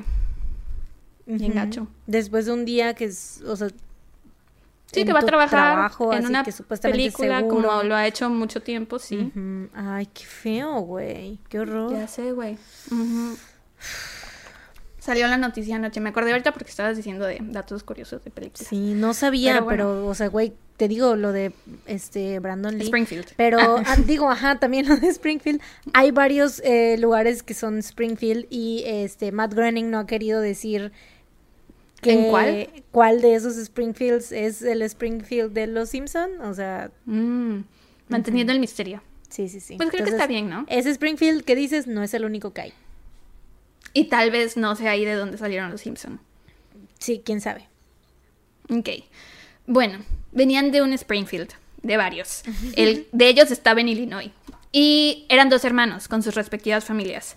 Por un lado estaba George Donner, de 60 años aproximadamente. Eh, todas las edades que les voy a dar son aproximadamente, porque nadie sabe realmente cuántos años tenían. eh, y les voy a dar varios nombres y varias edades, así que amárrense sus cinturones. Su esposa Tamsen, de 44 años, y sus tres hijas Frances, de 6, Georgia, de 4, y Elisa, de 3, y otras dos hijas que eran del matrimonio anterior de George, Eliza, de 14, y Leana, de 12. Por otro lado, estaba el hermano de George, que se llamaba Jacob, él tenía 56, su esposa Elizabeth tenía 45, sus hijastros Salomón tenían 14, William 12, y sus otros cinco hijos eran George, de 9, Mary de 7, Isaac de 6, Louis de 4 y Samuel que tenía un añito. A ellos se les unió la familia Reed, que eran James F. Reed de 45, su esposa Margaret de 32, su hijastra Virginia de 13, su hija Martha Jane, mejor conocida como Patty, de 8, sus hijos James y Thomas de 5 y 3 y Sarah Keys, que era la mamá de Margaret. Y finalmente se les unieron también a los hermanos Donner, eh, un grupo de camioneros que eran Iram O'Miller de 29, Samuel Shoemaker de 25, Noah James de 16, Charles Burger de 30, John Denton de 28 y Augustus Spitzer de 30. Les doy las edades para que más o menos se imaginen quiénes eran los que iban. Iban muchísimos, muchísimos niños, muchísimos menores de edad y muchos vatos también. Eh, entonces, bueno, les dije un chingo de nombres, son como aproximadamente 743 personas en el grupo, más o menos, redondeándoles. Que Sí, vas a decir el número. ¿Cuántos eran, güey? Ya, así bien. Dato duro. 743. No las conté. Te doy el, el, número al final cuando, porque se les unen más personas más adelante. Ah, ok, ok, Entonces Te puedo dar el número al final. Ujú. Ok. Este, pero de mientras eran 743. Em, entonces, ellos estaban en Springfield, Illinois, empacaron todos sus tickets, armaron sus vagones. Los Reed, de hecho, construyeron un vagón especial porque ves que iba la mamá de Margaret, la señora Sarah Keys. Ella ya era una mujer de la tercera edad y estaba enferma. Entonces, el vagón se lo construyeron con una pequeña habitación, con una cama de plumas, le pusieron de que una estufita, y en la parte de arriba armaron un tapanco donde pusieron camas para los niños, o sea, iban súper bien preparados y súper mega cargados. Llevaban hasta pianos, güey, pianos, en plural. No piano, pianos. ¿Cómo para qué? Pues se iban a mudar, iban a cambiar toda su vida. Me imagino que Ah, no bueno, ha de haber sido muy barato conseguir un piano, ¿no? Sí, bueno, yo claro. ahorita no tengo uno. Me imagino que son caros. Sí, sí, sí. Yo lo hubiera vendido, la verdad. O sea, Sí vendieron muchas de sus pertenencias, pero creo que los pianos eran muy sagrados para Mm. Margaret, para la esposa. Creo que era como su cosa, sí. Lo sé porque vi una película y en la película se ve que ella dice, ay, mis pianos. El 15 de abril todos salieron de Springfield eh, hacia Independence, Independence, Missouri, que es donde salían casi todos los grupos, rumbo a California. Llegaron el 12 de mayo. Para ese entonces la mayoría de los grupos ya habían salido, porque recordemos, el consejo era de salir más tardar el primero de mayo. Eh, de todos modos, todavía quedaban algunos cuantos viajeros rezagados por ahí. Eh, se juntaron todos con el grupo de los Donner y en total eran casi 50 vagones. Y en la parte de atrás es donde iban las familias Reed, Donner, sus empleados y sus nueve vagones. O sea, ellos en total llevaban solo nueve. En julio llegaron a Fort Bridger, Wyoming. Hasta ahí el viaje iba súper bien, iban en tiempo, todavía les quedaban un montón de provisiones, todos todavía eran felices, parecía que todo iba a marchar bien. Pero ahí era cuando tenían que tomar la decisión. Los Donner y los Reed podían elegir entre seguir con el grupo con el que andaban, que era el de los 50 vagones. Ese grupo se iba a ir por el California Trail, que era el camino conocido, o podían separarse del grupo y tomar sus nueve vagones y agarrar el Hastings Cutoff, que era el atajo este de Lansford Hastings. Mientras intentaban decidir qué camino tomar, James Reed se encontró con un amigo llamado James Kleiman, que imagino que iba con el de los 50 vagones. Este hombre era un viajero experimentado, explorador, bichota, todo eso. Y Reed le pidió un consejo, le dijo así de, güey, ¿qué deberíamos hacer? Yo jamás he viajado, tú eres un viajero experimentado, dime qué debo hacer.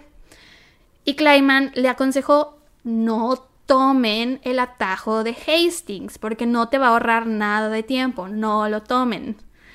¿Y qué crees que hicieron? Lo tomaron, si no, no me estarías contando esta historia, claro que sí. Así es, tomaron el Hastings Cutoff. Esta parte, anoté se les aquí dijo, güey, se les dijo. ¿Sabes a qué me recordó esta parte? A el episodio de Black Mirror, bueno, no sé si era película o episodio, donde tú tenías que tomar la, decisión, que era como mm. interactivo, y si tomabas una mala decisión era como atrás, ya ahí se acababa.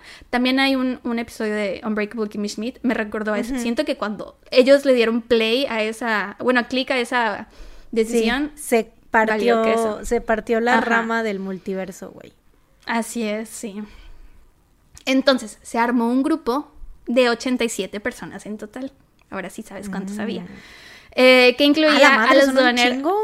Sí, güey, eran un chingo. Viajaban todos en grupo grande por si algo llegara a pasar. Aparte porque en los caminos habían comunidades de, de nativoamericanos.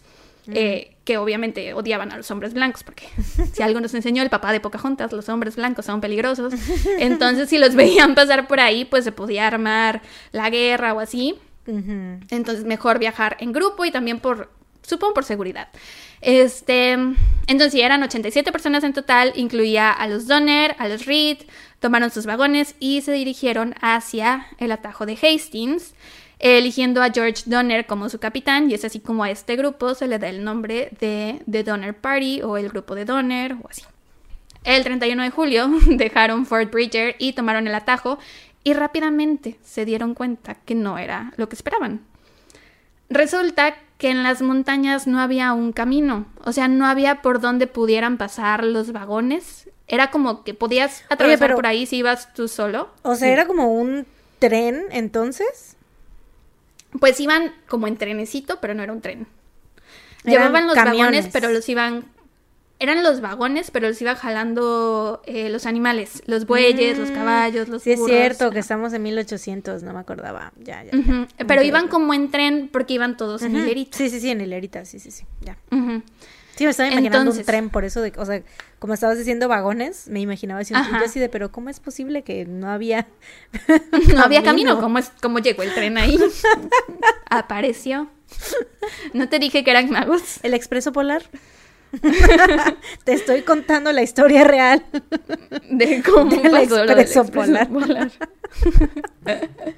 bueno. Ajá, sí, se dan cuenta que no hay un camino por las montañas.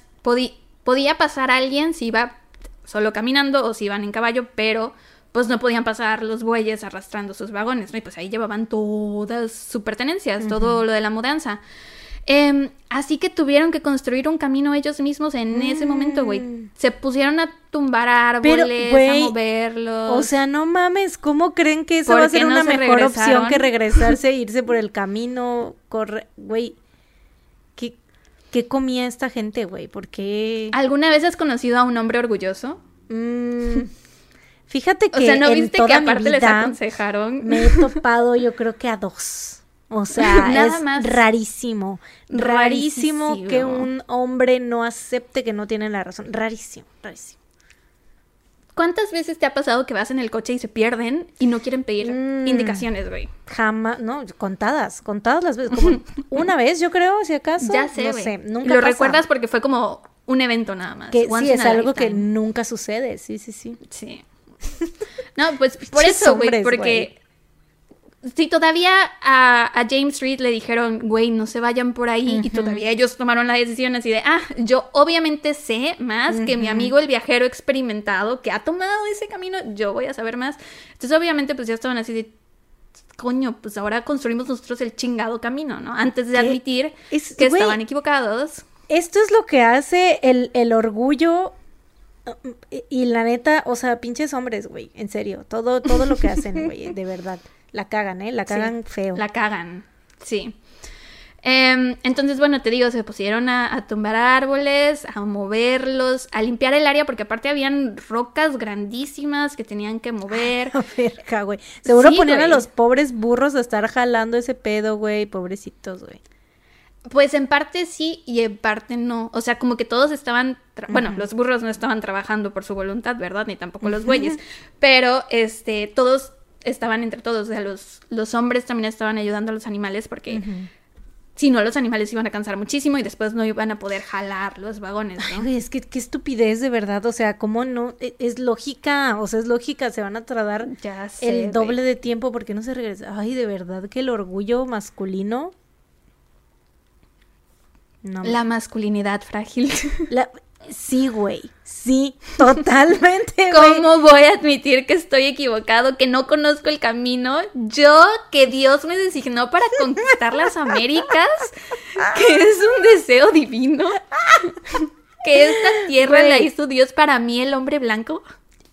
La neta, la cantidad de situaciones que han sido arruinadas por el orgullo masculino, güey, en serio, no terminamos de contarlas en este podcast nunca, güey. En mil episodios. Ya sé, güey. Jamás. Ya sé.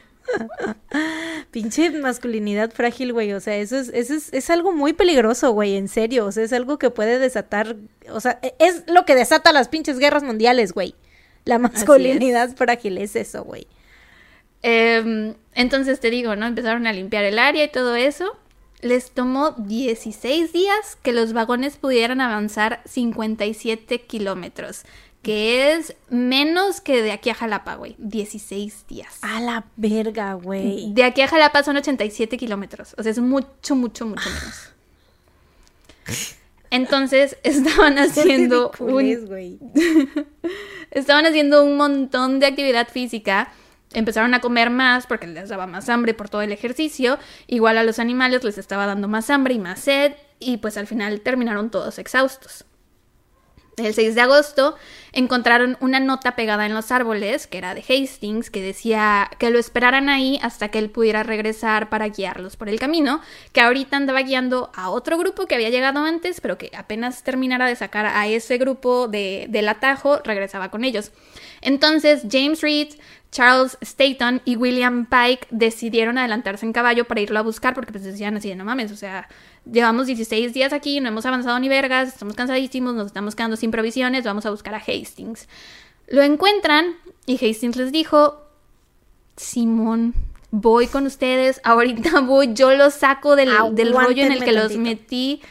No, güey, se va con ellos, se va con Mm. ellos, deja a los otros, se va con ellos y a mitad del camino les dice, "Mm, es que no los voy a poder ayudar.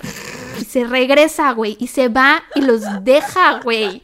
¿Por qué les dio esperanzas en primer lugar? ¿Por qué se fue? O sea, es como querer, este, querer chingar, nada más, ganas de querer ahí al- alborotar al, al- a, la, a la gente, güey. De darles ilusiones. güey. Sí, sí, sí, o sea, ganas de... O sea, porque al primer grupo sí lo pudo sacar de ahí. O sea, yo creo que no fue por culero, porque al primer grupo sí lo ayudó.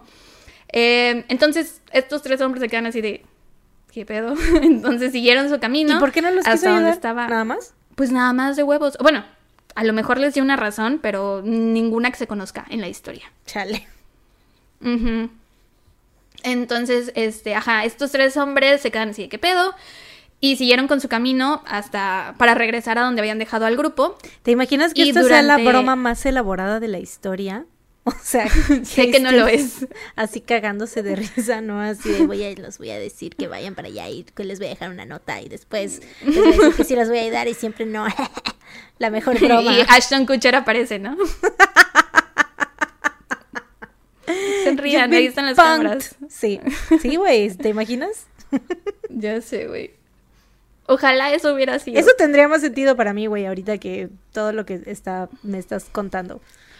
Bueno, piensa, por así, ejemplo, sin razón. piensa, por ejemplo, eh, o sea, con todo lo que les ha salido mal, me acordé un poco del episodio, el primer episodio de la segunda temporada de Hello My Twenties. que todo les salió absolutamente mal y seguían y seguían, y seguían y seguían.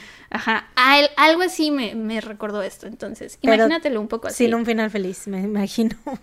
Sí, sin un final feliz. Este, ajá, en el camino Stanton y Pike se perdieron, quién sabe cómo. Reed sí regresó a tiempo a, con el grupo a seguirle chingando, a mover los árboles, y ayudar se separaron a este, aparte. Las rocas. Sí, se separaron y se perdieron. Eh, empezaron a ayudar a, los animales a mover los vagones, o sea, todos los hombres iban con los animales moviendo los vagones porque para este punto ya los animales estaban tan cansados que no podían jalar ellos solos. Los alimentos y los suministros comenzaron a agotarse para algunas de las familias menos acomodadas y empezaba la tensión. los juegos del hambre. Hazme el ruido de la colita de cascabel de RPDR. ¿Cómo es? Gracias. Así empezaba la tensión. Empezaban las discusiones. Empezaban las discusiones, casi todos estaban enojados con Reed porque él fue el de la idea de tomar el atajo, a pesar de que se le dijo que no. Él fue el de la idea, claro, todos los demás lo siguieron, ¿no? Todos podían tomar la decisión de no seguirlo, pero pues buscaban a alguien a quien culpar. Y era Reed. El 22 de agosto por fin salieron de las montañas. Lo lograron. Bravo. Ahora solo les quedaba atravesar el desierto. ¡A la mierda! Ah. Pero ya les falta menos. Que empiecen em, los juegos del hambre. en el desierto perdieron a sus animales. Los soltaron un rato para que buscaran agua porque ya no ah. tenían casi y se les perdieron, o sea, ya no los encontraban, algunos aparecieron, otros se murieron, otros quién sabe dónde quedaron y la gente se empezó a morir también. Finalmente, el 26 de septiembre, dos meses después de que tomaron el pendejo atajo, el grupo Donner se reincorporó al sendero tradicional, que ves que te digo que era un atajo y después se juntaban los dos, ¿no? Convergían. Entonces se juntan ya con el sendero tradicional y al final resultó que el atajo los había retrasado un mes. Mm, había añadido 200 kilómetros a su viaje. No, o sea, aparte déjate lo del camino, de que tuvieron que quitar cosas. En kilómetros estaba más lejos el chingado atajo, 200 kilómetros, que el camino tradicional. Mm. Así que, gracias por nada, Lansford Hastings. Neta. Te digo, vales cero. es la broma más elaborada de la historia, güey, yo siento. O sea, no, no, no, no puedo con esto. y no solo eso, aparte ya eran el último grupo de viajeros. Todos los demás ya les, les llevaban Todos ya habían llegado, ya estaban tomando su cóctel. Ya, habían eh, empezado sus granjas, ya tenían todas sus casas construidas en California. Sí. Todos estaban en la playa, tomando el sol. Sí, sí, sí. Los hijos ya en la universidad. Comiendo tostadas con aguacate, tomando café helado en la playa. Poniéndole Starbucks afuera de su casa. sí, güey. Ya había pasado tanto tiempo. Eh, todos les sacaban ya muchísima ventaja. O sea que si algo les llegaba a pasar, ya no había otro grupo que les fuera a alcanzar que les pudiera ayudar. O que se enteraran, ya ni siquiera nadie se iba a enterar. El 5 de octubre, dos de los vagones chocaron mientras subían una colina. Y pues ya para este punto todos estaban de que se odiaban, ya no se soportaban, tenían muy poca comida, muy poca agua. O sea, obviamente todos estaban de malas. Y yo cuando no como, o sea, de que no como desde tres horas, paso tres horas sin comer, ya estoy de malas. o si no he tomado sabes que tienes en, tu casa ahí todas las provisiones, ¿no? Que sales a la tienda y ya vas y compras comida, ¿no? Sí, claro. Este, aparte tenían muy poca agua, aparte habían tenido que deshacerse de sus pertenencias porque los animales ya no las podían cargar, o sea, los pianos en plural se deshicieron de ellos, eh, le estaban pasando súper mal.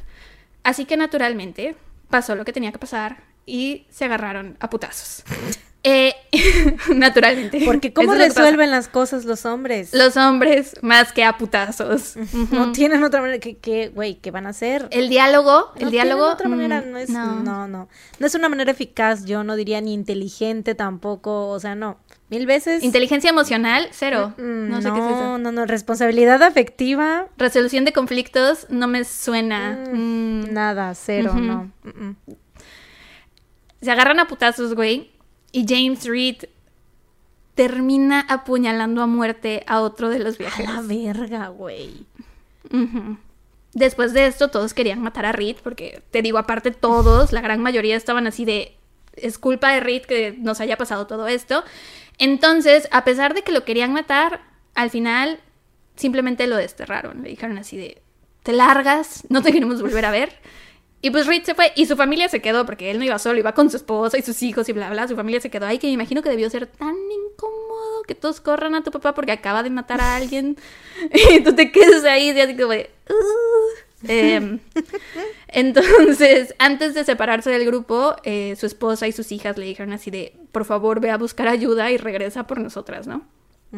El 19 de octubre, Charles Stanton, que es uno de los que se había perdido eh, de regreso al grupo, se reincorporó ahora sí y llegó con dos hombres nativoamericanos que me imagino que se encontraban en el camino les pidió ayuda. Estos hombres eh, los iban a ayudar a cruzar el camino porque te digo, había tribus por ahí que sí conocían, pero pues, simplemente hombres blancos no les querían ayudar. Em, entonces, ajá, para finales de octubre el grupo Donner llegó a la Sierra Nevada que ya tenía un poco de nieve, y para cuando llegaron a Truckee Lake, eh, que es el lago Truckee, decidieron acampar ahí una noche. A pesar de que los dos hombres nativoamericanos les dijeron así de, ay, no creemos que sea buena idea acampar ahorita, deberíamos de seguir caminando, dijeron, ay, no, estamos súper cansados, vamos a acampar esta noche aquí, bla, bla, bla.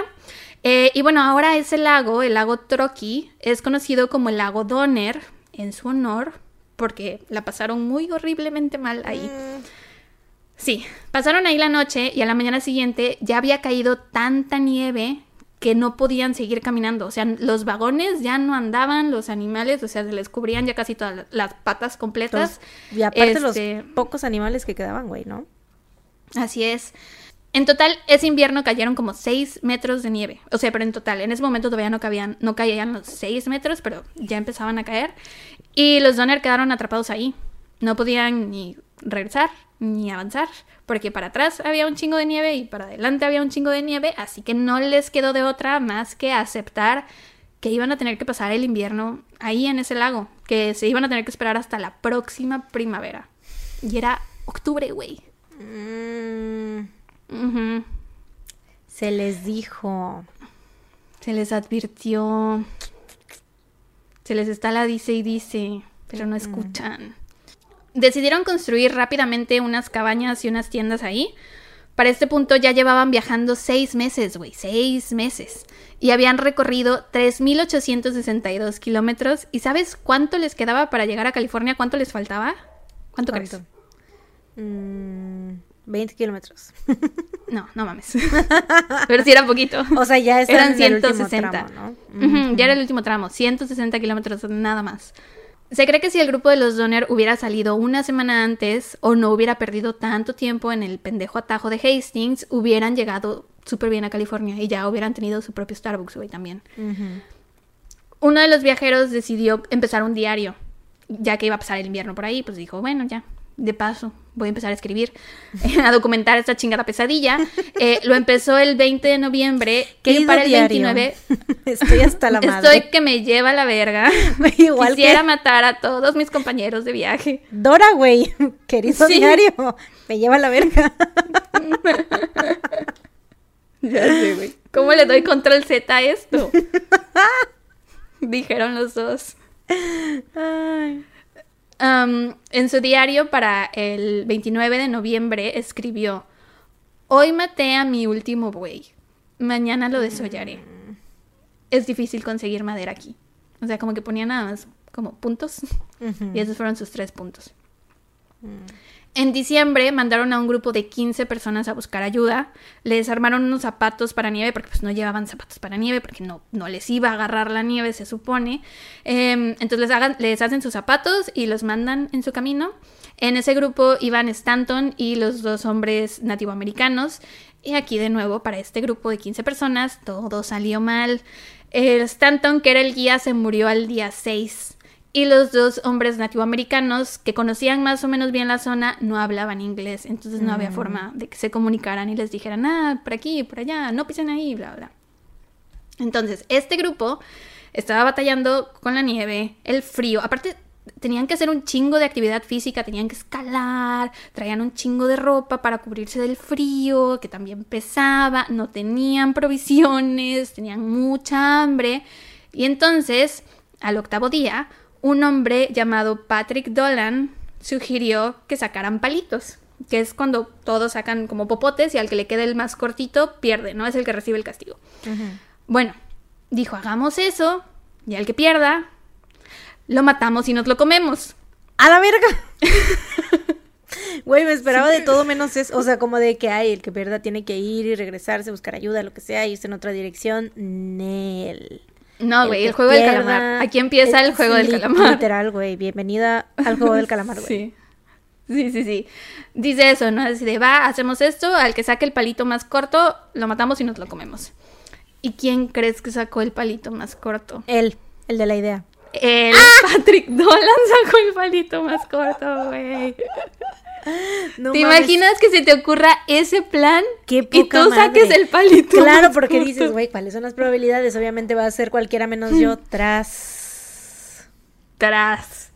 Al final no lo mataron, supongo que les dio lástima. No imagino lo incómodo que debió ser ese Para momento, güey, cuando él se quedó así, "Oh, Sí, a huevo, verga". lo vamos, pero lo vamos a hacer, ¿eh? Neta, lo vamos a hacer, no se vayan a echar para atrás. El que salga, sea quien sea, lo vamos a matar y nos lo vamos a comer. Control Z, control Z, control Verga. Z, control Z. eh, Ay, querido diario, me sigue llevando la me verga. lleva a la verga. Querido diario, hoy tuve una genial idea. La ejecución no me salió tan bien. Sugerí que matáramos a alguien y ese alguien fui yo. Qué horror, güey. Qué, Em, qué- qué gatada del, por parte del señor del destino. destino. La neta. Ya sé.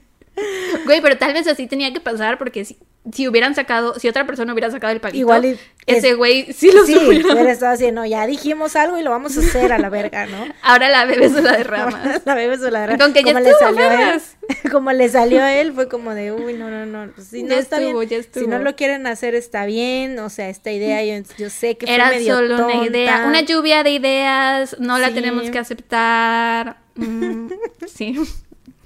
Em, mientras tanto, en el campamento ya era Nochebuena.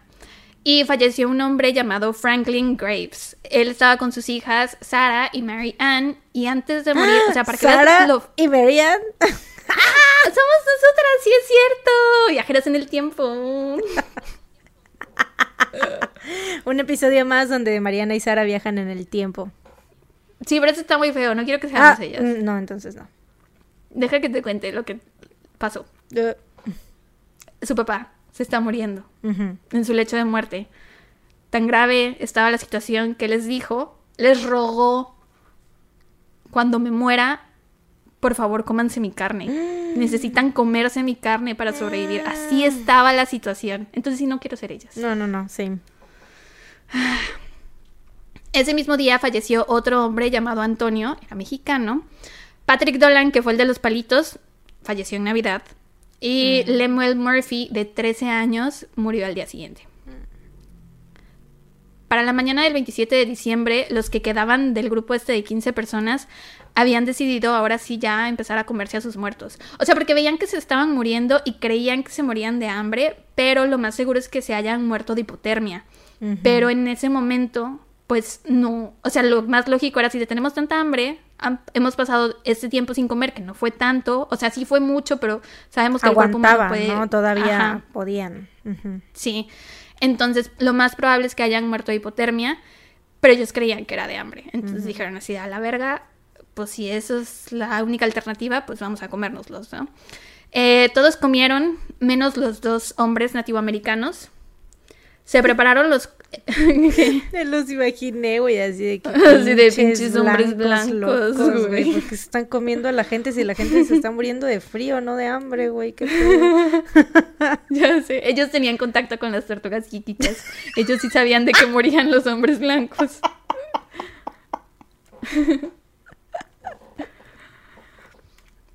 No, aparte yo creo que han de haber pensado, porque imagino, o bueno, no sé, aquí en, en México las tribus comían personas, pero eran más en rituales, ¿no? Así como Claro. vamos a ofrecérselo a nuestro Dios o cosas así.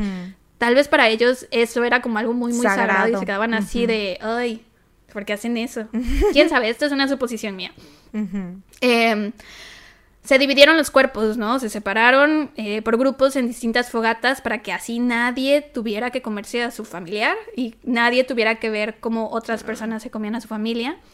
Y todo lo hicieron súper cuidadosamente, o sea, cortaron súper bien la carne y no sé cómo, pero la empacaron a forma de que se preservara y les durara para días siguientes. O sea, no creas que les cortaban las piernas y estaban comiendo así, no. O sea, cortaban y cocinaban la carne. Eh, 14 días después, el grupo continuó su camino. Caminaron un chingo, tanto que los pies les empezaron a sangrar y a pesar de que traían zapatos, iban dejando huellas de sangre en la nieve. Mm. El 4 de enero se quedaron sin comida de nuevo y uno de los tipos del grupo, William Foster, sugirió que había que matar a los dos nativoamericanos para comérselos. Nadie les hizo caso, pero pues los dos hombres nativoamericanos se quedaron así de... No era, no era chisme esto de que los hombres blancos son peligrosos, entonces dijeron así de, mejor nos ah, vamos, ok. Ajá, se esperaron a que todos se durmieran, agarraron sus cositas y se fueron. Claro, güey. qué miedo. O sea, y aparte, porque seguramente sí se dieron cuenta, ¿no? Que no hablaran el mismo idioma, de seguro dijeron así de Todos los voltearon a ver así. No, aparte pues ya sabían que ya se habían comido a los demás, ¿no? Entonces estaban así de que, güey, somos los siguientes, ¿no? ¿Sabes, qué? Hasta luego. Vámonos. See you later, alligator, ¿no? Bye. El esposo de una mujer llamada Sarah Graves, los dos andaban con el grupo, el esposo se llamaba Jay, bueno, Jay se murió, y las personas que aún estaban con vida de este grupo de 15 personas le sacaron el corazón y lo pusieron en un palo, como si fuera un bombón, y lo pusieron en la mm. fogata y lo empezaron a rostizar frente a ella, güey. O sea, Sara estaba sentada en esa fogata viendo todo eso. Mm. El hambre y el frío claramente los estaba volviendo locos. Los hombres del grupo estaban intentando decidir a cuál de las mujeres debían matar para comerla. Porque obviamente eran... Al principio el grupo eran 10 hombres y 5 mujeres, se fueron muriendo y yo creo que al final quedaron más o menos en partes iguales. Este, pero sí estaban decidiendo a cuál de las mujeres matar para comérsela. Y el único requisito era no ser mamá. O sea, si eras mamá, no te comían porque decían, no mames, es mamá. No nos vamos a comer a alguien que es mamá. Pero alguien que no es mamá, sí. Eh, afortunadamente para las mujeres del grupo, desafortunadamente para otras dos personas, un par de días después se encontraron con los dos hombres nativoamericanos que habían huido de ellos. Y William Foster, que fue el desde el, desde ¿qué? que fue el que desde el principio se los quería matar, el se los quería comer, porque no se habla. sí. Que desde el principio fue el alborotador, ajá. Que se quería comer a los dos nativoamericanos, cuando los vio, se les aventó, los mató. la pues, verga. Pero ahí sí todos comieron. O sea, sí, William Foster fue el que los mató, pero, supongo que los demás dijeron así, bueno, ya los mató, pero... Pues ya. Ya. Chale, güey. Ah, ya sé, güey. Para este punto ya solo quedaban 7 de los 15 que habían salido a buscar ayuda. De puro milagro llegaron a una villa de nativoamericanos que obviamente no les contaron lo que habían hecho, ¿verdad? Eh, los nativoamericanos les dieron de, comernos a dos de los suyos. ¿Será que nos puedan dar otro? ayudar? Y hemos matado como a ocho personas también. sí, entonces no les dijeron nada de eso. Eh, los nativoamericanos les dieron de comer, les hicieron como una crema de bellota. No sé a qué sepa eso. Eh, o era algo parecido a una crema de bellota. Y los guiaron hasta el, Johnson Ranch, que era el lugar al que ellos querían ir desde el principio. O sea, cuando salieron del, del lago este en busca de ayuda, querían ir al Johnson Ranch que era como una pequeña comunidad con casas de verdad y con gente y provisiones y ropa, alimento, todo eso, ¿no? Eh, a partir de ese momento, durante los siguientes tres meses, se hicieron cuatro búsquedas de rescate que irían, del, que irían al lago Troqui a buscar a los viajeros del grupo Donner. Que por cierto, los que se habían quedado ahí no la pasaron tan bien. Primero se comieron a los bueyes, después a los caballos, después... Ah, bueno, después de comerse a los bueyes y a los caballos, hirvieron sus huesos para que saliera como una especie de gelatina. Se comieron la gelatina, Después abrieron los huesos y se comieron el tuétano. Después de eso, se empezaron a comer a sus perros. Mm. Después la piel que ellos traían, o sea, la piel que habían usado también para construir sus tiendas de acampar, se la empezaron a comer. Eh, cualquier cosa que se pudieran comer, sus cordones de los zapatos, que creo que eran de caucho, también se los empezaron a comer. Todo lo que se encontraban se comían, sí. El 19 de febrero llegó el primer grupo de rescate, compuesto por siete hombres. Dicen que cuando llegaron una mujer se les acercó y les preguntó así con una voz súper, súper bajita. O sea, que aparte imagínate la visión, una mujer que sale de entre las sombras, en medio de la nieve, súper flaca, súper demacrada, y que les preguntó así de, ¿son californianos o vienen del cielo? Porque la mujer pensó que se había muerto. Los que quedaron... Ah, en ese grupo de rescate, bueno, no se podían llevar a tantos, pues obviamente también tenían que viajar en vagón y todo, ¿no?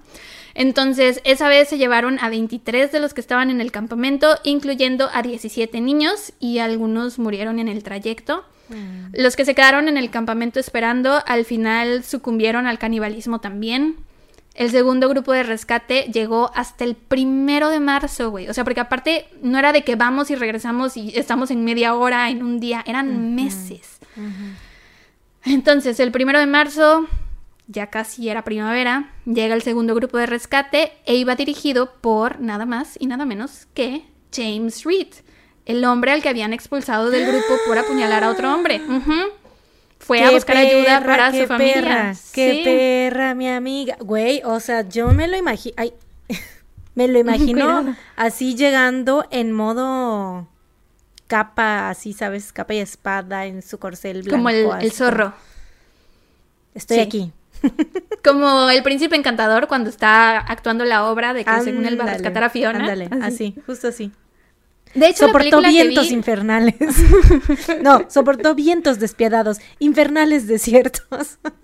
Así, James Reed. La película que vi está basada. Bueno, el principal es él. Son él y su familia. Ellos son los principales, no los Donner. Porque él es, supongo, como el, entre comillas, héroe, pero al mismo tiempo el que causó todo. Entonces está raro. De hecho, nadie de su familia falleció. Toda su familia salió con vida completa de toda esta tragedia. Wow, ¿te imaginas, Em, o sea, ser igual el de la, la- o sea, la esposa y así, y que Ujú, llegue tu y marido? verlo regresar, güey. Wow. Ah, What a qué dream. amor.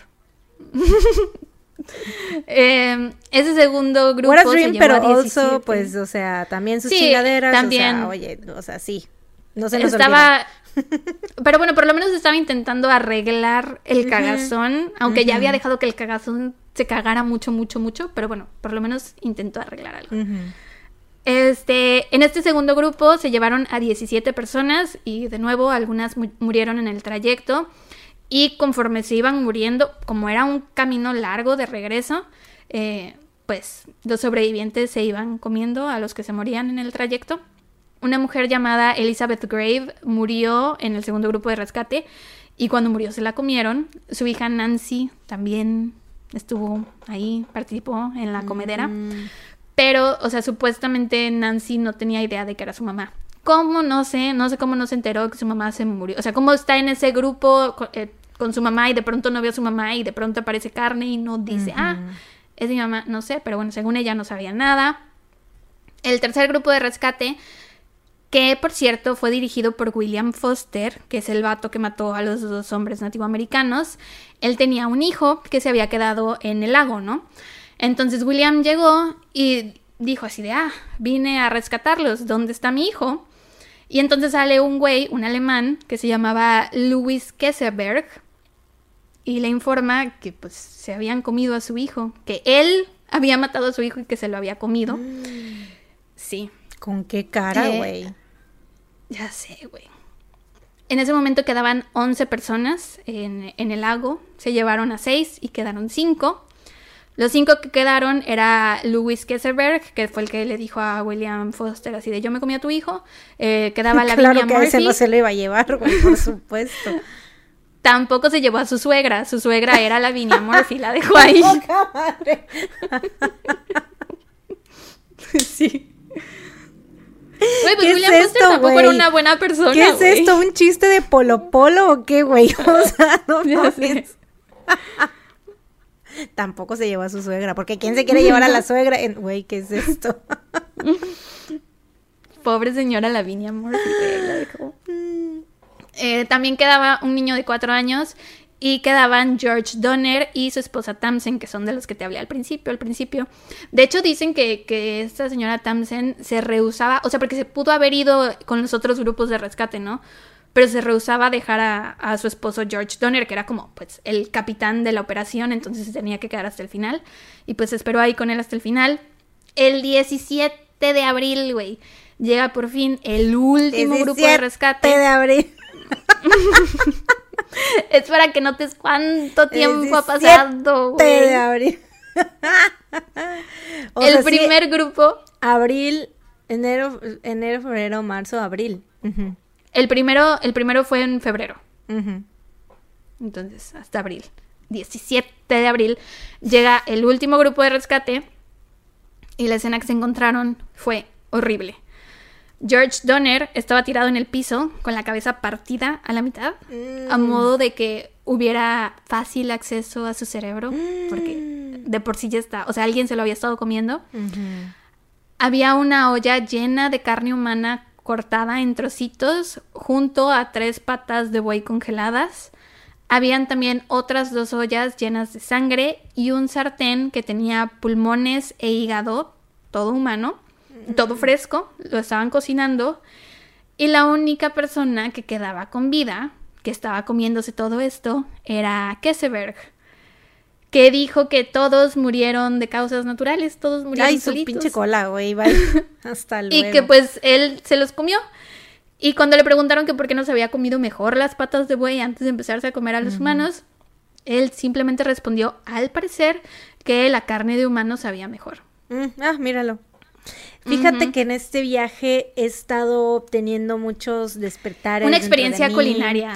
Eh, Yo tomé esta una de ruta las por la experiencia culinaria. Claro, una de las cosas las cuales descubrí de mí mismo es que soy la caníbal. gastronomía me importa muchísimo. Soy caníbal. Resulta que me gusta la carne humana y gran gran viaje, gran descubrimiento de sobre mi persona. Gastronómico. Ujú. Ujú. Esperen mi libro de recetas próximamente. Sí, güey, este era el único vato que quedaba ahí con vida.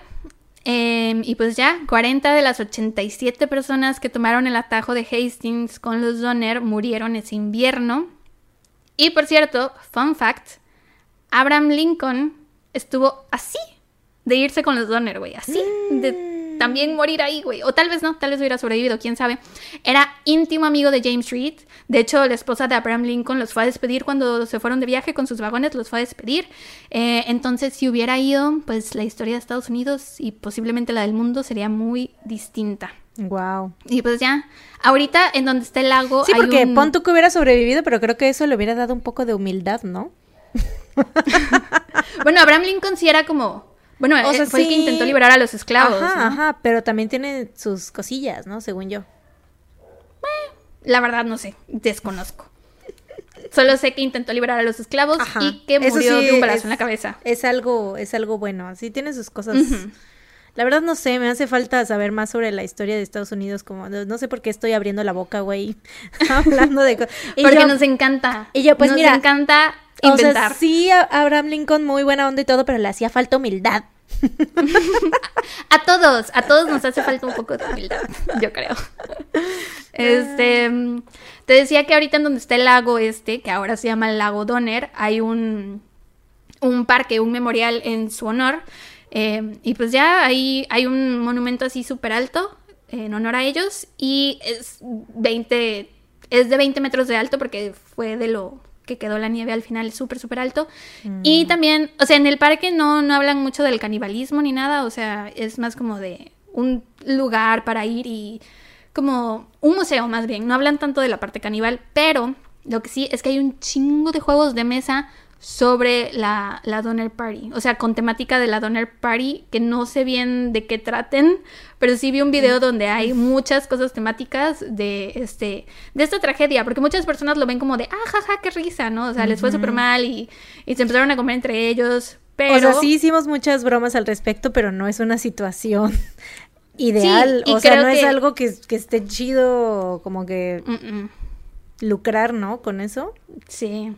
Eh, y pues aparte que creo que su canibalismo es distinto a lo, a otros tipos de canibalismo. O sea, este era canibalismo por sobrevivir porque pensaban que La gente se estaba muriendo de hambre, ¿no? Y aparte, Claro, a pues, excepción del, muchos- del vato ese que descubrió que tenía un... Sí, que la carne humana era más rica era que lo la de suyo, sí, sí, sí. A excepción Sí. de ese vato, todos los demás sí lo hicieron por necesidad, ¿no? O sea, es como que Sí. realmente verte en un tipo de situación en el que no te queda de otra y que está, o sea, estar meses, meses en la intemperie y, o sea, con el frío, con hambre, sí, o sea, son Sí, y que circunstancias sabes extremas. que te vas a quedar ahí por quién sabe cuánto tiempo. Y aparte, también por eso les mencionaba a todas las personas que iban, porque iban muchos niños. Entonces los adultos pues sentían que tenían que sobrevivir para cuidar de los niños porque iban muchos niños chiquitos. Entonces también en eso se basaba el que se empezaron a comer entre ellos. Y pues también los niños se comían ahí entre Sí. ellos. Bueno, no entre ellos, pero se comían a los que morían, ¿no? Ujú. Este, de pronto en sitio hay un memorial si quieren, pues si quieren ir a visitarlo, ahí está, en el lago Donner. Eh, mis fuentes fueron, eh, encontré un canal de YouTube que me gustó mucho, se llama Watcher. Tienen como una sección de videos que es Puppet History, historia contada por marionetas. Está muy divertido. Los conductores son, bueno, sale el chavo, son los dos chavos de BuzzFeed Unsolved. Ujú.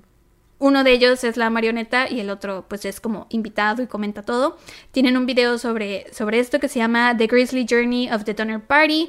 También otra de mis fuentes fue otro video en YouTube de una fuente que ya les había yo recomendado antes que se llama Ask a Mortician, el canal. Y el video se llama The Donner Party, What Really Happened. El podcast Morbid, Morbid Curiosity, que tiene tres episodios al respecto. Hay una página que se llama Británica, donde hay un apartado que mencionan todo sobre la Donner Party. Y un artículo del National Biographic que está basado en una entrevista que hicieron a un hombre llamado Michael Wallis, que escribió un libro sobre esto. Si lo quieren leer, el libro se llama The Best Land Under Heaven. Y la mayoría de mis fuentes citaba este libro como su fuente principal. Entonces, eso ya fue todo por The Donner Party. Pues bueno, gran trabajo, great work. Eh, creo que es, es también muy interesante. Creo que hoy trajimos dos casos más relax e interesantes, ¿no? Como que Históricos, creo. fuera de lo común, eh, únicas y detergentes, claro. Siempre. Siempre Somos las ellas más, se sabe, dándolo, las tun, sí. tun, tun. Sí, sí, sí, siempre ellas dando lo mejor de sí. Este, esperamos que hayan disfrutado estos casos. Estos sí, realmente yo creo que eh, estuvieron light, super light comparados a los últimos que hemos hecho. este, entonces, pues sí. Gran A excepción del detalle del cerebro, ¿no? Eh, sí, o sea, hay detalles que la verdad no, no, no están tan chidos, ¿no? Como el canibalismo. Pero también como son viejitos que dices, Ajá, "Ah, ya lo, ya lo hemos dicho. fue ¿no? O hace sea, los tanto casos- tiempo. Los casos viejitos no, o sea, son, hay más cabida para, para sacar eh, el humor, ¿no? Porque ya está más, san- está ah, más sana- sanada. Sí, Ya la herida ha sanado un poco más. ¿no? se curó. Pero bueno, dato feliz, ¿tienes esta semana? ¿Recomendación Eh, feliz? empieza tú, eh, empieza tú porque yo acabo de terminar de hablar. Ok, pues esta semana me chingué la tercera temporada de You. Me chingué. Me mamé la tercera temporada de You. Eh, está muy chida. Si ustedes han visto esa serie, se las recomiendo. Em, la tercera temporada, pues está pues bien. Hay como que ciertas cosas que te quedes así de. mm, Pero pues está bueno para palomear, ¿no? O sea, está palomera. Este. Y pues sí, creo que eso es lo único que vi. ¿Qué más vi? ¿Qué otra cosa vi? Ay, vi una película bien, bien fea, güey. ¿Cómo la vas a recomendar? Se o la llama, vamos no, es que, es que me da risa, me da risa, güey. No sé si ya la viste, se llama la de Maligno, Malignant, la de James Wan. Está No, en no HBO, visto. está en HBO, güey, no la veas. o sea, es que al principio, güey, o sea, se cuenta que la primera mitad es así como que, ¿qué va a pasar? ¿Qué misterio? ¿Qué cosa? ¿Qué terror? ¿Qué misterio susto? habrá? ¿Qué Güey, literal citaste la canción. ¿Qué misterio ¿Qué habrá? misterio Puede habrá? ser mi gran no- Pues, Mi gran susto.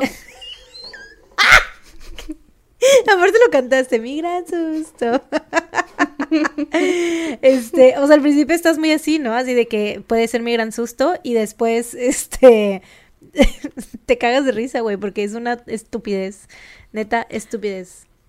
Amo, amo las películas que son malas, güey. Tengo como algo Es ahí que, que, me ajá. gusta verlas. Es, pero es que esta no es del todo así, ¿sabes? O sea, a mí me encantan las películas serie B, o sea, son mi pinche, o sea, pasión, me encanta, me maman. Por ejemplo, no sé si has visto la de La Mancha Voraz o la de este Sleepwalkers y cosas, o sea, me encantan las pinches películas de serie B, pero esta o sea, no es ni una ni otra, es como que chica, decídete, ¿qué eres? ¿Serie B o terror? terror Encuéntrate. sí. Gobiérnate. Sí, entonces es como que, pues no, no, no, la neta, la neta no. O sea, tiene tomas muy chidas en la primera parte. Es que te digo, en la primera parte es como que, wow, James Wan, el conjuro, bla, bla, bla, súper chido, sí, no sé qué. Y la segunda Nunca parte. he visto es el de- conjuro. ¿Nunca has visto el conjuro? Nunca he visto el conjuro. Pues no, eso sí deberías de verlas. Están muy chidas las del conjuro. Pero no es de fan- como de posesiones. Ah, bueno, sí, sí, no, no, no las veas. Sí. Bueno, velas de día y acompañada. Pero es que no, no ¿No sirve de nada dormir? porque en la noche no me borran la memoria. Mm, bueno, sí, es verdad. No, no las veas entonces. Te, con- te he dicho que cuando, o sea, mi momento de terror es cuando me estoy lavando la cara antes de dormir Sí, sí, y entonces tengo que abrir los ojos y ver al espejo y... Solo por eso no puedo ver películas de posesiones demoníacas. Lo odio. Bueno, ya cuando te quedes a dormir con alguien o algo así, ¿no? Sí. Pero bueno. Pero de todos modos no se borran esos recuerdos. Aún recuerdo la las chingada, escenas bueno, no la veas, ya no la veas, no la veas, no, No la la veas. voy a ver. No, no planeaba verla. Pues bueno, esa es mi recomendación y no y recomendación. tu no recomendación. Porque hoy es tu no recomendación.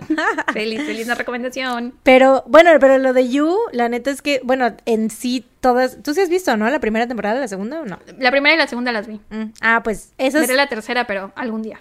Sí, esa es la neta, sí. O sea, la serie está, está chida, es sobre un vato que es, pues, acosador y asesino. Entonces, a ustedes que les gusta, si están aquí es porque les gusta el true crime, entonces, muy seguramente sí les va a gustar, este, porque es- va en la temática.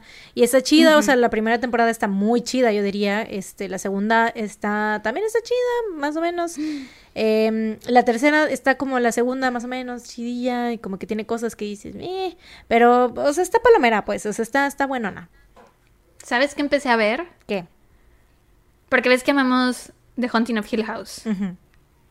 Y yo no super amo, pero me gustó la segunda temporada, la de La maldición de el nombre que nunca sé decir, que siempre te Same. pregunto si es Bly o Bly o Bly Ajá. esa. Este, más o menos me gusta, pero este güey acaba de sacar otra serie Ujú. que es también con algunos de los del elenco de estas dos que tanto, bueno, de Hill House que tanto me gusta. Y güey, la empecé a ver y no me gustó. O sea, en el segundo episodio me ¿Cómo estaba durmiendo. Se llama Misa de Medianoche. Está en Netflix, obviamente. Midnight Mass. Sí. Esa yo la voy a empezar a ver justamente, tal vez hoy, no sé, pero la voy a empezar a ver porque me la han recomendado mucho. Ay, a mí también me la recomendaron, pero te digo que me quedé dormida. Entonces no sé si a lo mejor los primeros dos episodios. Bueno, el segundo episodio, porque el primero sí pasan cosas, pero el segundo es como de. "Ugh", no sé si tengo que pasar el segundo para llegar a lo bueno, pero. Me dije, eh, yo la voy a ver con esa advertencia, me dijeron así de que los primeros, creo, no sé si a me mí dijeron... nadie me advirtió eso. No, a mí sí, yo sí Qué tengo, egoístas. tengo mejores amigos que tú. Este, me advirtieron, así me dijeron, güey, los primeros, no sé si los primeros dos o tres episodios, pero me dijeron esos, no, o sea, chútatelos, igual y te, se te hacen así como que medio, meh, pero después se pone muy, muy buena, entonces yo te recomiendo, según mis amigos, que la sigas viendo. Qué bueno que me dices esto. Qué bueno que me lo dices porque la estaba yo viendo con mi mamá y la abandoné. o sea, ya, ya no le he dicho así de, oye, mamá, ¿cuándo vamos a volver a ver la serie?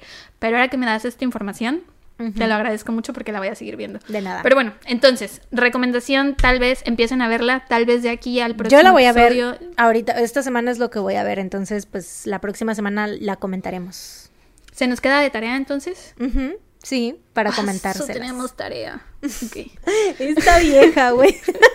Asu. Ay, no. Como es, es que Sara es bien así. Sara es bien así. Si no le dices así de que lo tienes que hacer, ella lo hace solita, pero si le dices, oye, tienes que, es como, ay, ya, no, mm, ah, no, no, no, no, no, qué pesado. Así es, así es. Tienes que, Sí, sí, con. Sara es como que tienes que darle la idea así como que Inception, Ajá, que, que yo sienta que me brotó a mí solita es, la es idea eso, le tienes que hacer Inception. hacer. Sí, sí, sí, porque si le dices así, hazlo, no sé, qué, no lo hace. Sí, no, así no funciona. Por eso ahorita que fue que dije, yo la voy a ver para que la próxima... Ay, ya se nos quedó de tarea, ching. La iba yo a ver, pero ya no, ya, ya no, ya no la quiero ver. Ya no la voy a poder ver, güey. Porque ya es, ya es tarea. obligación, ya es obligación, entonces ya no una quiero. responsabilidad. Ya no quiero. Oh. Oye, pero espérate, deja que dé mi dato feliz. Ah, ok, ok. Pensé que esa era tu recomendación. No, no, solo lo saqué porque estabas hablando de You, que la Ah, tercera no era tan buena, y como esta es como la tercera, pero bueno. Resulta que al parecer sí es buena. Mi dato feliz es que mañana es el concierto de los Bangtanis. Este PTD on stage. Bueno, PTD on stage eh, por internet, porque van a tener este conciertos en vivo a finales de noviembre y diciembre. Entonces estoy muy emocionada por esto. Llevo desde que lo anunciaron esperando muy ansiosa, güey, y no puedo creer que ya haya llegado el día. En verdad, el tiempo me sorprende. O sea, a veces piensas que el día nunca va a llegar y llega y después pasa el momento y ya se fue y solo es un recuerdo y es muy triste. Entonces estoy muy emocionada por eso. Eh, me voy... ¿Quieres que te cuente qué voy a hacer? ¿Vas a hacerte Ramián? ¿Chapaguete? No, no, no. Voy a, hacer- voy a hacer un cartelito. Pero, o sea, no para enseñarlo, sino también como para decorar mi cuarto, ¿sabes? Voy a hacer un cartelito como temático del concierto, Ujú. como si fuera yo un concierto de verdad. Ujú. O sea, sí es un concierto de verdad, pero un concierto en persona. Ujú. Entonces voy a hacer un cartelito mañana. Estoy muy emocionada por eso. Y ya, ese es mi dato feliz. Qué Yay. padre. Yay. Aparte, sospecho que Jimin va a estar estrenando look mañana porque ya, Güey, ya trae la greña muy larga. Jungkook, güey. O sea, con esos rumores de que Jungkook está rubio, yo estoy en serio mamadísima. Porque Parada aparte, de mamas. Estoy neta, sí que no, no aguanto la vida porque aparte, o sea, si es que sí es real ese look que se, que se filtró, quiere decir, una vez más, es otra comprobación de que somos el uno para el otro y almas gemelas porque se lo pintó, si es que sí, igual que yo. ¿Sabes cómo se llama esto? Serendipity. Exacto. Nada de esto es casualidad. Sí.